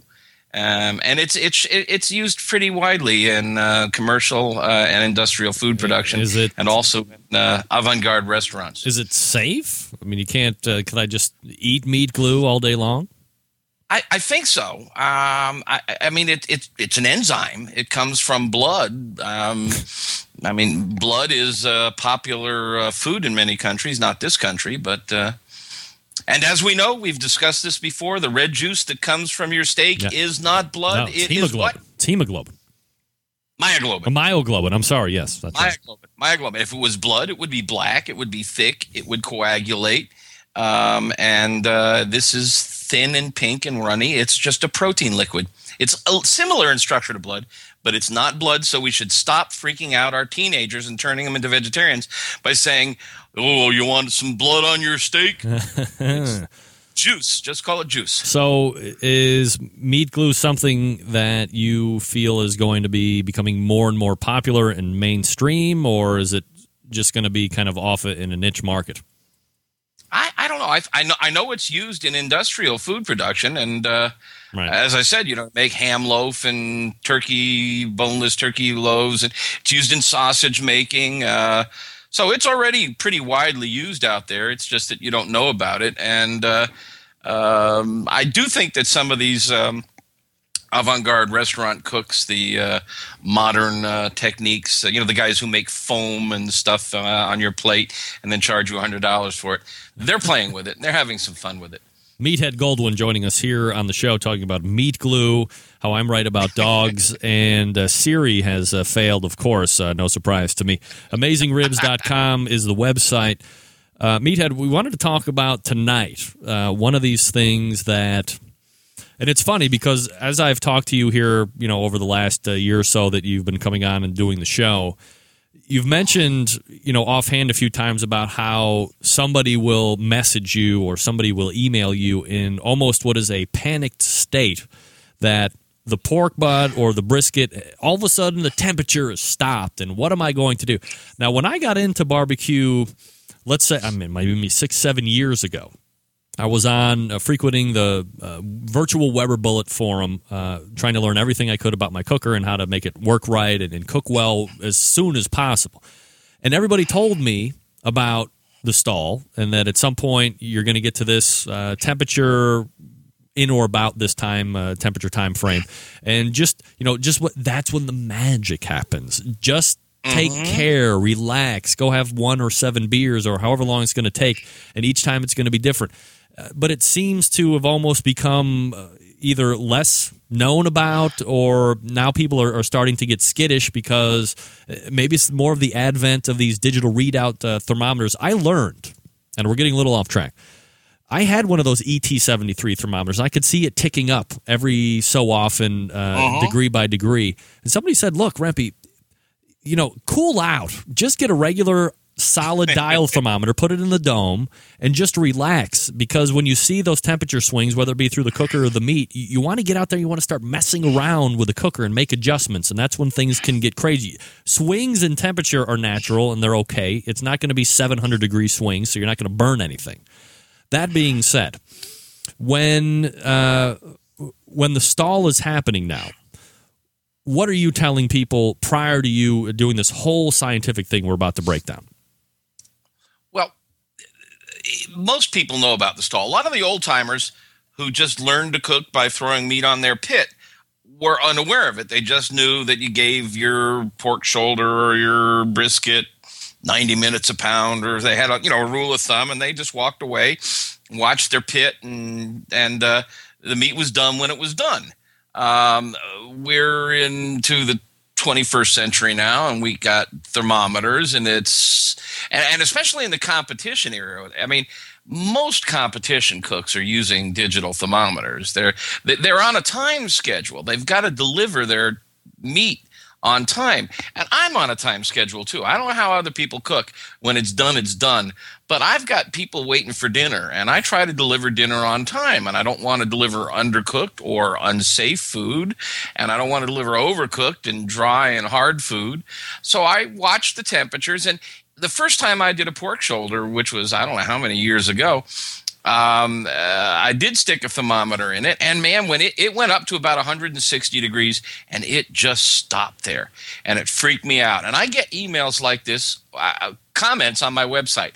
It's like the uh, the turkey hotline. You know, I get people commenting, and I I'm, I'm near my computer most of the time. And now that I have an iPhone, I can answer emails. Can't get away from it. Um, you know rapidly and I, I try to respond and i often respond to questions within an hour or so. Um, and people freak and i mean you know it's only 170 degrees. It's been there for five hours and the guests are arriving. What the hell do i do? Um, and uh, I, you know i was talking with um, what's his name? Uh, sterling ball over at Big Poppa smokers and uh, they, they're a uh, internet dealer of pits, and uh, he says he gets calls like that all the time. And so the question is, is what happens? Let me describe the stall as the user sees it, in case somebody is still not sure. Um, it, it, it looks like a lazy boy if you look at a chart. Um, eh, the temperature rises pretty steadily from uh, the moment you put it on the uh, pit um, until it hits somewhere between 150 and 170. And a lot of that will have to do with things like how much water you have in your pit and uh, how accurate your thermometer is. But somewhere in that 150, 160 range, it rises pretty steadily up till then, and then it stops and it levels out and it just stays there for four, five, sometimes six or more hours, and then it goes back up and it finishes cooking. Usually, I don't know what the you know the competition cooks look for. I look for around 190, and uh, and and and so the question is is what is that? And everybody was always saying, well, that's where the magic happens. And as we learn more about the chemistry of meat, you know, it was often thought that that was the temperature at which one of three things was happening. Either the fat was rendering, melting, you know, fat melts, it's called rendering. Yep. Um, or the protein was denaturing. That's when complicated protein uh, molecules break up and recombine and do all kinds of stuff. Or what became quite popular is it was thought that that's the temperature at which collagen goes through a phase change. Collagen is the connective tissue. It's like the silver skin you see on meat. It's the tubes that wrap muscle fibers. It's also the um, tendons that connect um, muscles to bone, and even bone is, is a lot of collagen. Um, uh, but when collagen melts, it, it it it combines with water and it turns to gelatin. And and and and that gelatin is, will actually solidify like Jello. Uh, if you've ever made chicken stock, you know that you can get this gelatinous material, uh, um, uh, and and that ge- gelatin in the meat is really succulent. It's really rich. It's full of flavor. It's like it's like pork stock. It's it's it it it it it, it, lubricates the palate and it's really flavorful. And so a lot of cooks thought, well, that's what happens during the stall. The the collagen is being turned to gelatin. Well, I'm I'm real interested in in the science of cooking and food, and I'm not a scientist. I don't have real formal training. Uh, interested in it. Um, I, I, I, I was contacted by a reader of my website, a physicist, uh, Dr. Greg Blonder. Uh, he used to be the chief technical advisor at AT&T's Bell Labs, AT&T. You ever heard of them? Never. Um, Bell Labs, for people who are not familiar, uh, world famous, uh, internationally famous for, among other things, they invented the transistor and uh, massive number of patents held by Bell Labs, probably the largest uh, most innovative scientific research facility um, in private industry in the world. And uh, he was a big shot out there for years, and he was interested in barbecue. And we started communicating back and forth, and I started asking him questions. And so he'd go out and try to answer them. And we were talking about the stall, and he started thinking about it, and he, he got his slide rule. I don't know if he uses nobody uses a slide rule anymore. He started calculating. He says, "Well, you know, only four percent of meat is collagen, and that's just not enough to absorb all that energy, the heat that is being used to um, cook the meat. It's just not enough to absorb all that energy and cause that flattening. So, well, 15% of it's fat. Maybe it's fat. So he he went and got um, a digitally controlled cooker, and uh, and uh, he um, he he put a wad of brisket fat, just a big old lump of brisket fat in there, with with a temperature probe stuck into it, and then he took a sponge and got it soaking wet, and put a temperature probe in that, and he measured the um, temperature on a recording thermometer um, as time goes by, and um, the um, the uh, the fat did not stall; it just continued rising straight and steady.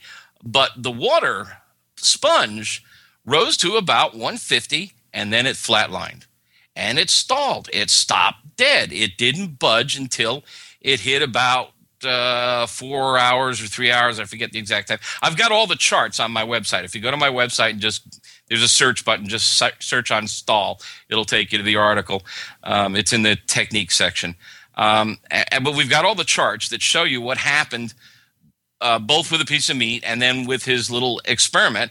So he began to hypothesize okay, the stall might be due to moisture evaporating from the meat. Now, because meat is 65% water, only 15% fat, 2% sugar, 18% protein, and 4% collagen of. Uh, uh, actually, the 4%, I'm, I'm misquoting, the 4% is 4% of the protein. So it's which is 18%. So I don't know, it's down to like 1% of the total pro- content. So it, in any case, uh, it, he realized that it must be the water vat. And he, he, he, he hypothesized that it was essentially the meat sweating, just like you do when you get go out and cut the lawn, you sweat, you get wet, and the breeze cools you off.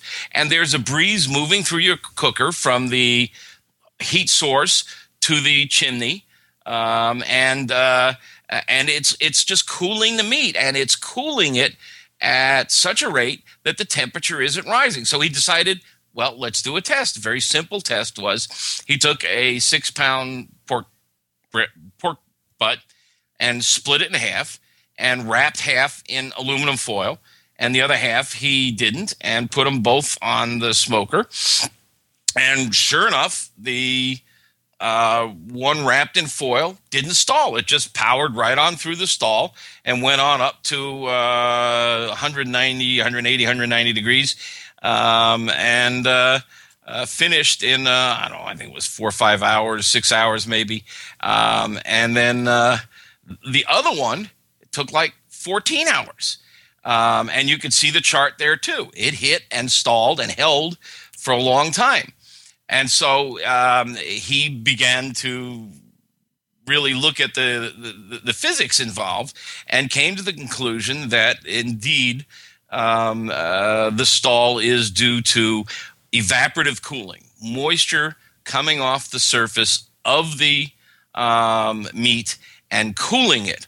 And um, uh, what's interesting is is a lot of us say don't mop your meat because you're opening the oven and you're letting the moisture out you're Right. putting the temperature imbalanced you're adding oxygen to your fire and you're screwing up the whole atmosphere.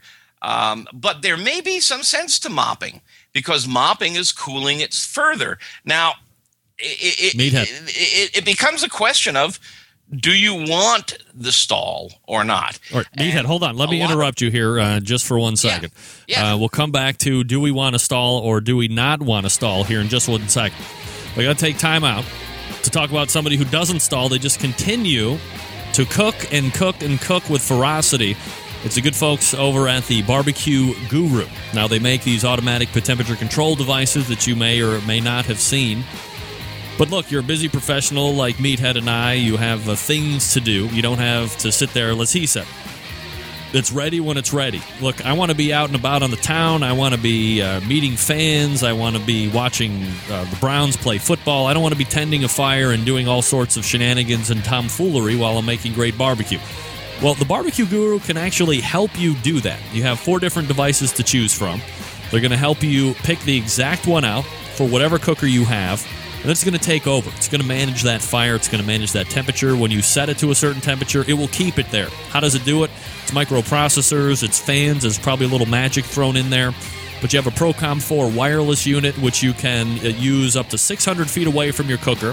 You can adjust it. You can have the temperature readout right there on your hip if you're so inclined to do that.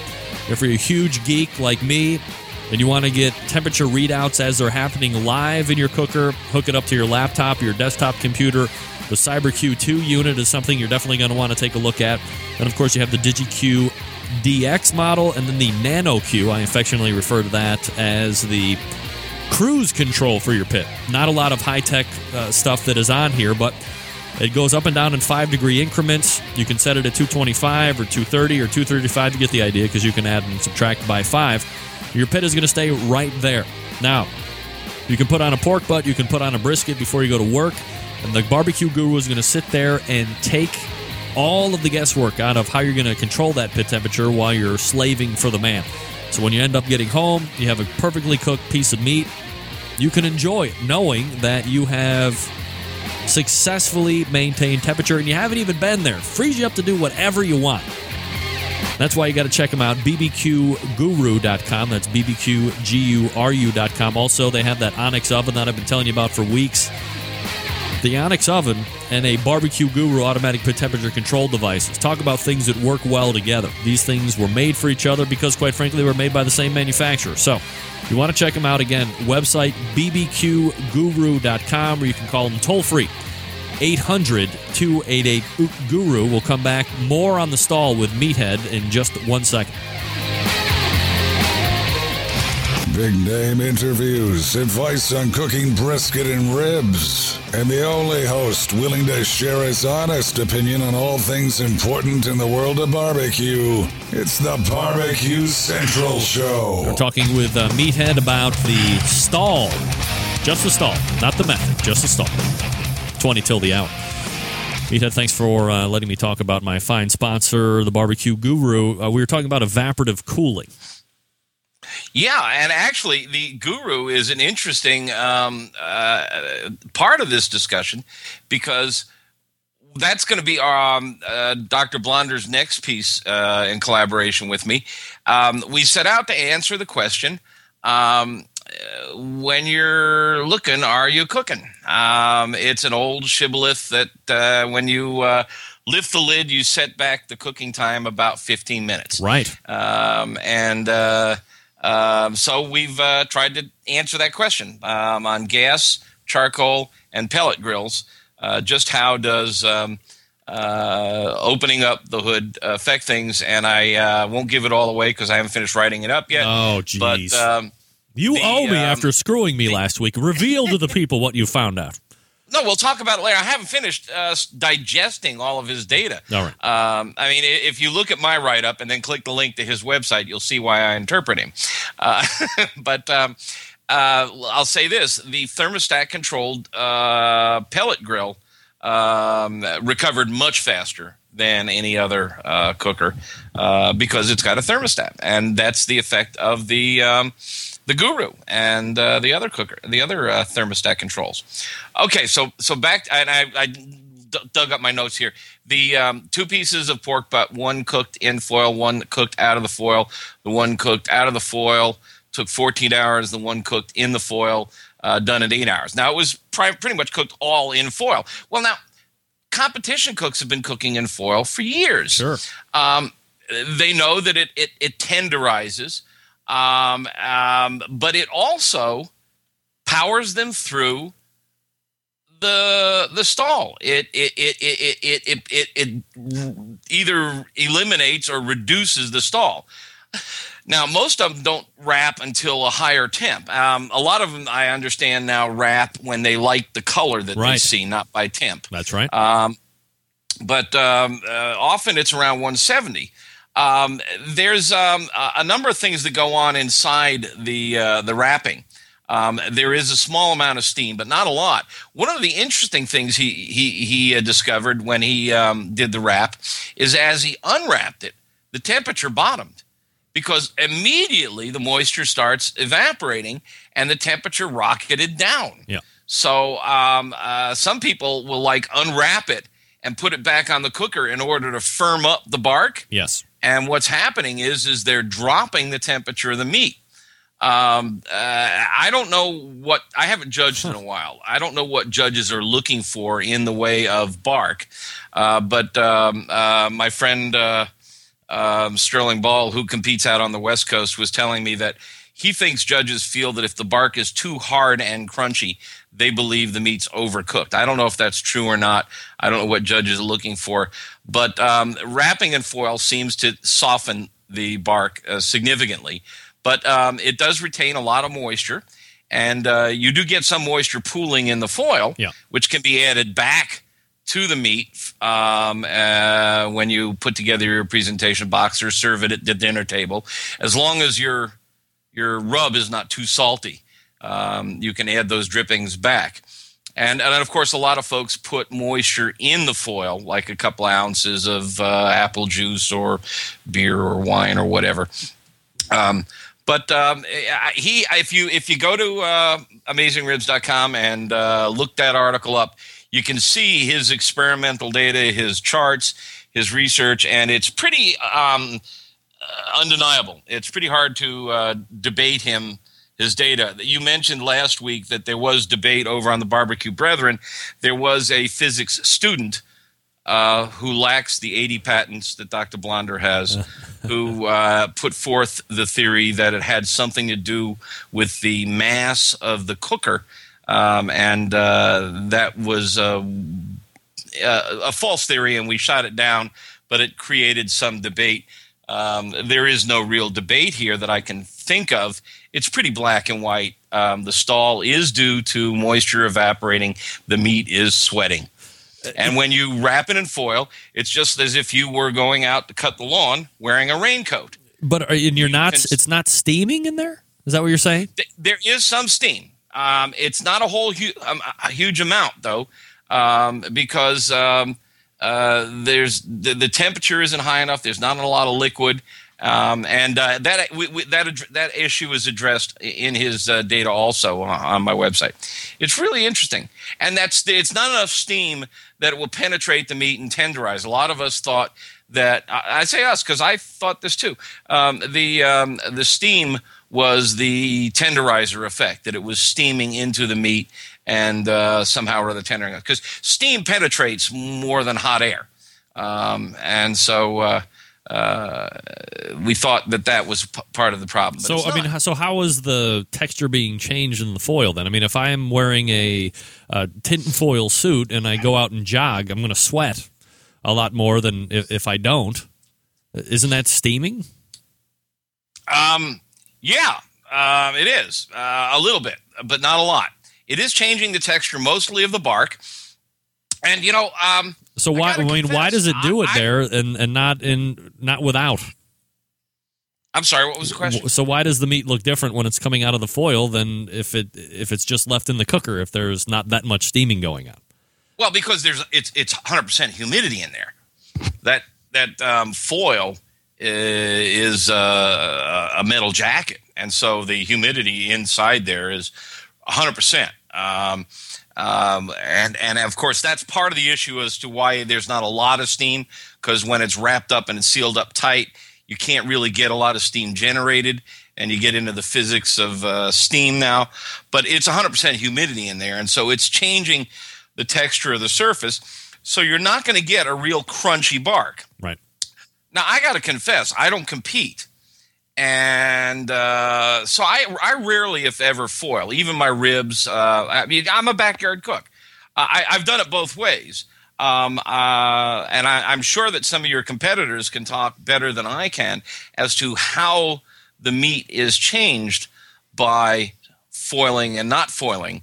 But um, if you're working on a time schedule, the idea of foiling somewhere in the 150 to 160 range and powering through the stall gives you a real advantage in getting done on time. Yeah. Um, and then if you want to firm up the crust, getting it out, putting it over a higher heat um, is an option. Or you know, just skip the foil altogether. I know a lot of people think aluminum foil is uh, is uh, uh, treachery, uh, akin to using thermometers, but um, it works.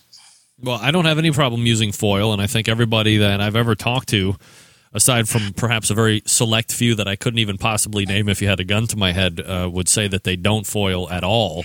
At least everybody is doing ribs and, and probably at least uh, the bigger cuts of meat. Obviously, not chicken uh, for the most part. But uh, that being said, I mean, I find that, and again, I've, I've never competed. I have no aspirations in competing because um, I'm not that kind of a guy. I get my uh, rocks off by my neighbors telling me how good my barbecue is, and that's good enough for me. Um, that being said, I've done ribs uh, without foiling. I've done pork butts without foiling and briskets. And there is a definite uh, tactile difference on the outside of the meats, uh, crispier or harder, however you want to uh, term it as far as descriptors are. Uh, we could, you know, go at nauseum. And then I've also foiled all of those. Ribs, without a doubt, for me, for my palate, we all have individual palates, so whatever you think tastes and looks best is right for you. But I found that I turn out a more consistent end product on ribs when I foil. It might not be for two hours or two and a half hours. And I don't know if I'm necessarily looking for a particular color like uh, our uh, friends on the competition circuit are, but there seems to be something that happens in the foil that makes it good for me and my family, and that's why I continue to do it. Pork butts, I'm probably 50 50 on, except when I'm pulling it for parties. And especially for the people who've never had it. Because let's be honest, you've never seen a butt get pulled before. It looks a little weird. It's not what you're used to seeing that's coming out of those mass produced containers. So everybody's not real eager to just start tearing off bits of bark like we would. I mean, that tastes great. Uh, so you put it in the foil and it softens it up a little bit and makes it a little easier on the palate when you're consuming it. So I- don't have a problem with foil at all, and I think a lot of people uh, they're probably lying when they say they probably don't use it as much as they do. It's a I think it's a help. Well, one of the things that goes on inside that foil is um, you're not getting as much evaporation as you do outside the foil, so you're not getting as much loss. Uh, I mean, a lot. Uh, if you cook without foil, you can have you know a pretty large weight loss um, uh, just to evaporation, which of course also drives home Blonder's point. Um, you don't have that much loss. There is pooling of moisture. And in fact, one could argue that what's going on inside that foil as the moisture pools at the bottom is braising. So let me just ask yes, this. that was my next question. if during a Kansas City barbecue society competition, Uh oh, you know where I'm going now, don't you? I do. My favorite topic, the definition of barbecue. Are we braising our pork and brisket and our chicken? Are we simmering it in fat confit style, then searing it over high heat, grilling. Is there any barbecue left in barbecue competition? No, it's not. I well, think you know, by my definition, it's all barbecue. that's right. It's all barbecue. I mean, by I, my definition, it's all it's just different kinds of barbecue, and that's another topic. We've had that debate before, and if anybody wants to hear that theory expounded upon, I also uh, attack it on my website. Yeah, well, I think that we can both agree that you know what's happening on the competition circuit, uh, and I've said it, uh, it might have been two or three visits ago, is uh, some type of weird bastardization of what we have come to love as as low and slow cookers in the process. I might make an argument that the people that do it in the backyard just like the process more. If you could get the same taste out of doing it in a microwave or in a crock pot and you never had to tell anybody, but it looked and felt the same, and we all know it wouldn't, that people would be more apt to doing that because the society that we're living in is a little but we can harken back we can steal back some time and, and from some other era where you do it low and slow and there's this whole process and mystique and majesty involved with it. And there's a romance involved with barbecue when you do it uh, you know i guess the old school way or, or the proper way however you want to term it which is why i like doing it. And i think uh, it leads to the overall ambiance and enjoyment of the m product. Well, I, I, I'm with you, and I'm torn because so much of the barbecue is that process, is that connecting with the pro-magnon, Cro-Magnon man in me and huddling around the fire and and and cooking. But a huge part of it is. God, it tastes so good. Right. Um, and, and, and I just want good food. So I love my Maverick ET73, or now I guess it's a newer model, uh, my digital thermometer. I love the Barbecue Guru. I love Butcher Blend. I, and these things that they're turning in at competitions, what they're really doing, whether you call it barbecue or whatever, or braising or grilling or whatever, is they're cooking. And they're cooking good damn food. Yeah. It's really evolved, though, because of the money, because of the competition, because of our knowledge of food science, people like Blonder and others who are teaching us more and more about going what's going on. It's evolved into advanced outdoor cooking, and um, I think you can ha- you have to call it barbecue. Um, it, it's all barbecue, but it, there is a lot of interesting stuff going on, and it does turn out god awful good food. That's right. He is Meathead Goldwyn, and he's uh, running AmazingRibs.com. We have dispelled the stall, uh, so fear not, my friends. And this is the way you can power right through it. Go to AmazingRibs.com to get more and read up on that uh, great article. It's a great read, very high level, and we certainly appreciate that. And uh, Meathead always appreciate the time. Can't wait to figure out what we'll be talking about next month. Oh, I love coming on here, Greg. It's great fun. All right, take care. There he is, Meathead, joining us here on the show. So hopefully everybody is uh, now well versed in what the stall is. I'm not saying the stall method anymore. Oh my god, the emails rifle in like I've made claims against somebody's life. All right, well here it is, folks. Imagine you have something to sell product wise to the barbecue and grilling world. This is your spot right here, these three minutes of the show. I talk about your product, how great it is, how people can benefit from it, my personal testimonial because I try stuff that I sponsor. Unless you're a store, I can't try your store. But you got to be reputable. I do check that. I do my due diligence before I get behind and partner with a company.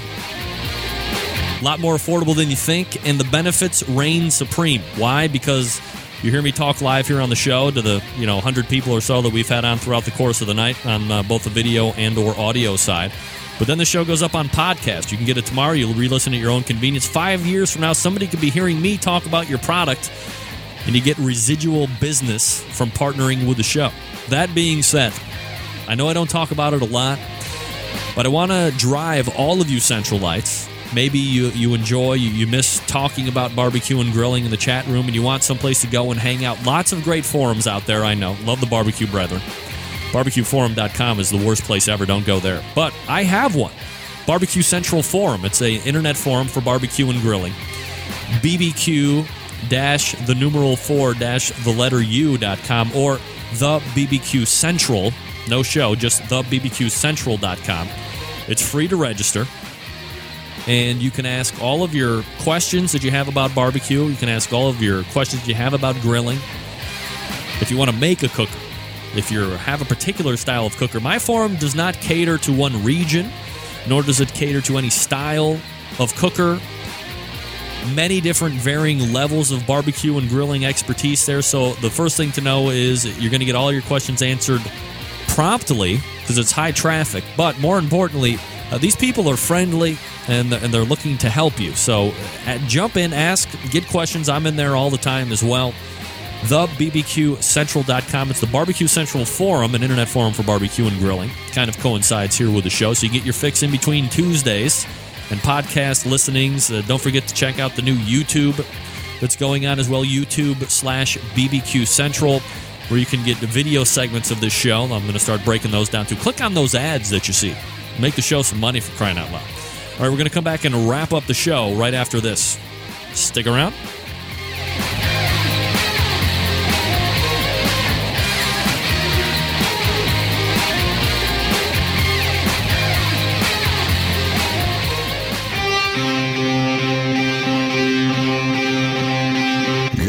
smoke. 877 448 0433 to get on the air. Now, here's your host, Greg Rempe. All right, welcome back. 877 448 0433. Greg at the BBQ Central Show.com. In case you want to jump in on the show tonight, more than happy to have you uh, weigh in on uh, any of the guests that we've had currently. Or if you want, uh, we can talk about Meathead and the stall. So it's evaporative cooling. If you missed it, of course, go to amazingribs.com. You can also uh, catch the segment on podcast at some point very early, either, well, either very late tonight, probably not tonight though. Very early tomorrow morning, I should have everything uploaded. And then, of course, if you if you like to watch me on video and hear Meathead on audio, you can download what I'm sure will be at least uh, four video segments on YouTube as well. Uh, that's something new that we're doing here on the show. Uh, but go to amazingribs.com and do the initial read on the stall and what that's all about and how Greg Blonder goes through and kind of hypothesizes, hypothesize, hypothesizes what it could be and then puts it to the test.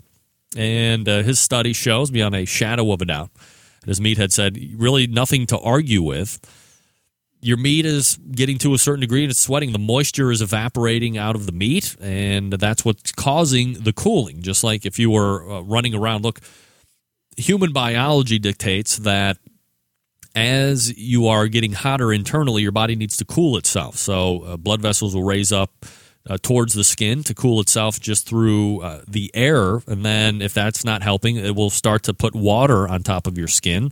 The wind will blow over it, and then you will cool down. It's body uh, cooling. It's called sweating. And that's what's happening here, according to Mr. Blonder. So the stall has been now scientifically broken. There's no magic happening. There's not collagen uh, or anything like that that is going on, fat rendering or anything like that. Uh, the meat is cooling off, cooling off, cooling off, and then all of a sudden you've stopped sweating. What would happen? Imagine what would happen as a human being if you were in a sweat box, and it happens when you get dehydrated. What happens if you stop sweating? Well, at some point, your temperature uh, can either moderates or is you know continually dropping. But then when you're done sweating, bad things happen. Core temperature starts to rise. You get above where you need to be to uh, stay living, and then you expire. Which you know the good news is pork butt is not alive, so you know we're not we've already killed what what the goodness is of it, and then it uh, temperature starts to rise back up again. You break through the stall. No magic is happening. By the way, you know fat uh, on fat caps and stuff when it's melting off doesn't does not go through the meat and then out the other side. Just so we can, uh, I'd like to dispel one more myth uh, and spread one more truth out there in the barbecue and grilling world tonight before we leave. Fat cap rendering, it does not go through the meat. It's like an umbrella with rain. It just cascades over the top and, and, and drips down into your pan. So never think that the fat is dripping actually through your meat from the fat cap. It's patently ridiculous. I'll laugh at you. All right, we thank Meathead Goldwyn from AmazingRibs.com for breaking down the stall. Also telling me that I was right when it comes to dog owners. We talked about iPhone 4 as well. Siri doesn't know who I am. Not surprised. I'm nobody. And then meat glue, which evidently is what McPoop is made out of. Meat glue. Chicken parts fashioned together, kind of like a uh, food soldering, if you will. First hour, we had Bill Gillespie, Smokin' Hoggz. They won the 23rd annual Jack Daniels Barbecue Cook Off just this past weekend. And then, and then, we had, who did we have? Ken Hess from Big Bob Gibson's. They took reserve at Jack Daniels as well. Hey, guess what? Got to give a big congratulations to Patrick for winning the Guess Who's Going to Win the Jack contest. So, Patrick, you're going to be getting a very special prize, something you're going to enjoy for, well, depending on how you use it, days or maybe a week or more, depending on how you cook. So, you're going to need to uh, email me, greg at the bbqcentralshow.com, put prize on the subject line. Also, I have three more polishing cloths to give away. So, if you didn't get one last week, email me that you want a polishing cloth. Be sure to include your shipping info so I know where to send it. Those will be going out tomorrow. Thanks to all my guests. We'll see you back here next Tuesday, September 11th, 2001. I will never forget. Until I see you next Tuesday at 9 p.m. Eastern Standard Time as your program host and proud U.S. American, Greg Rempe. Good night now.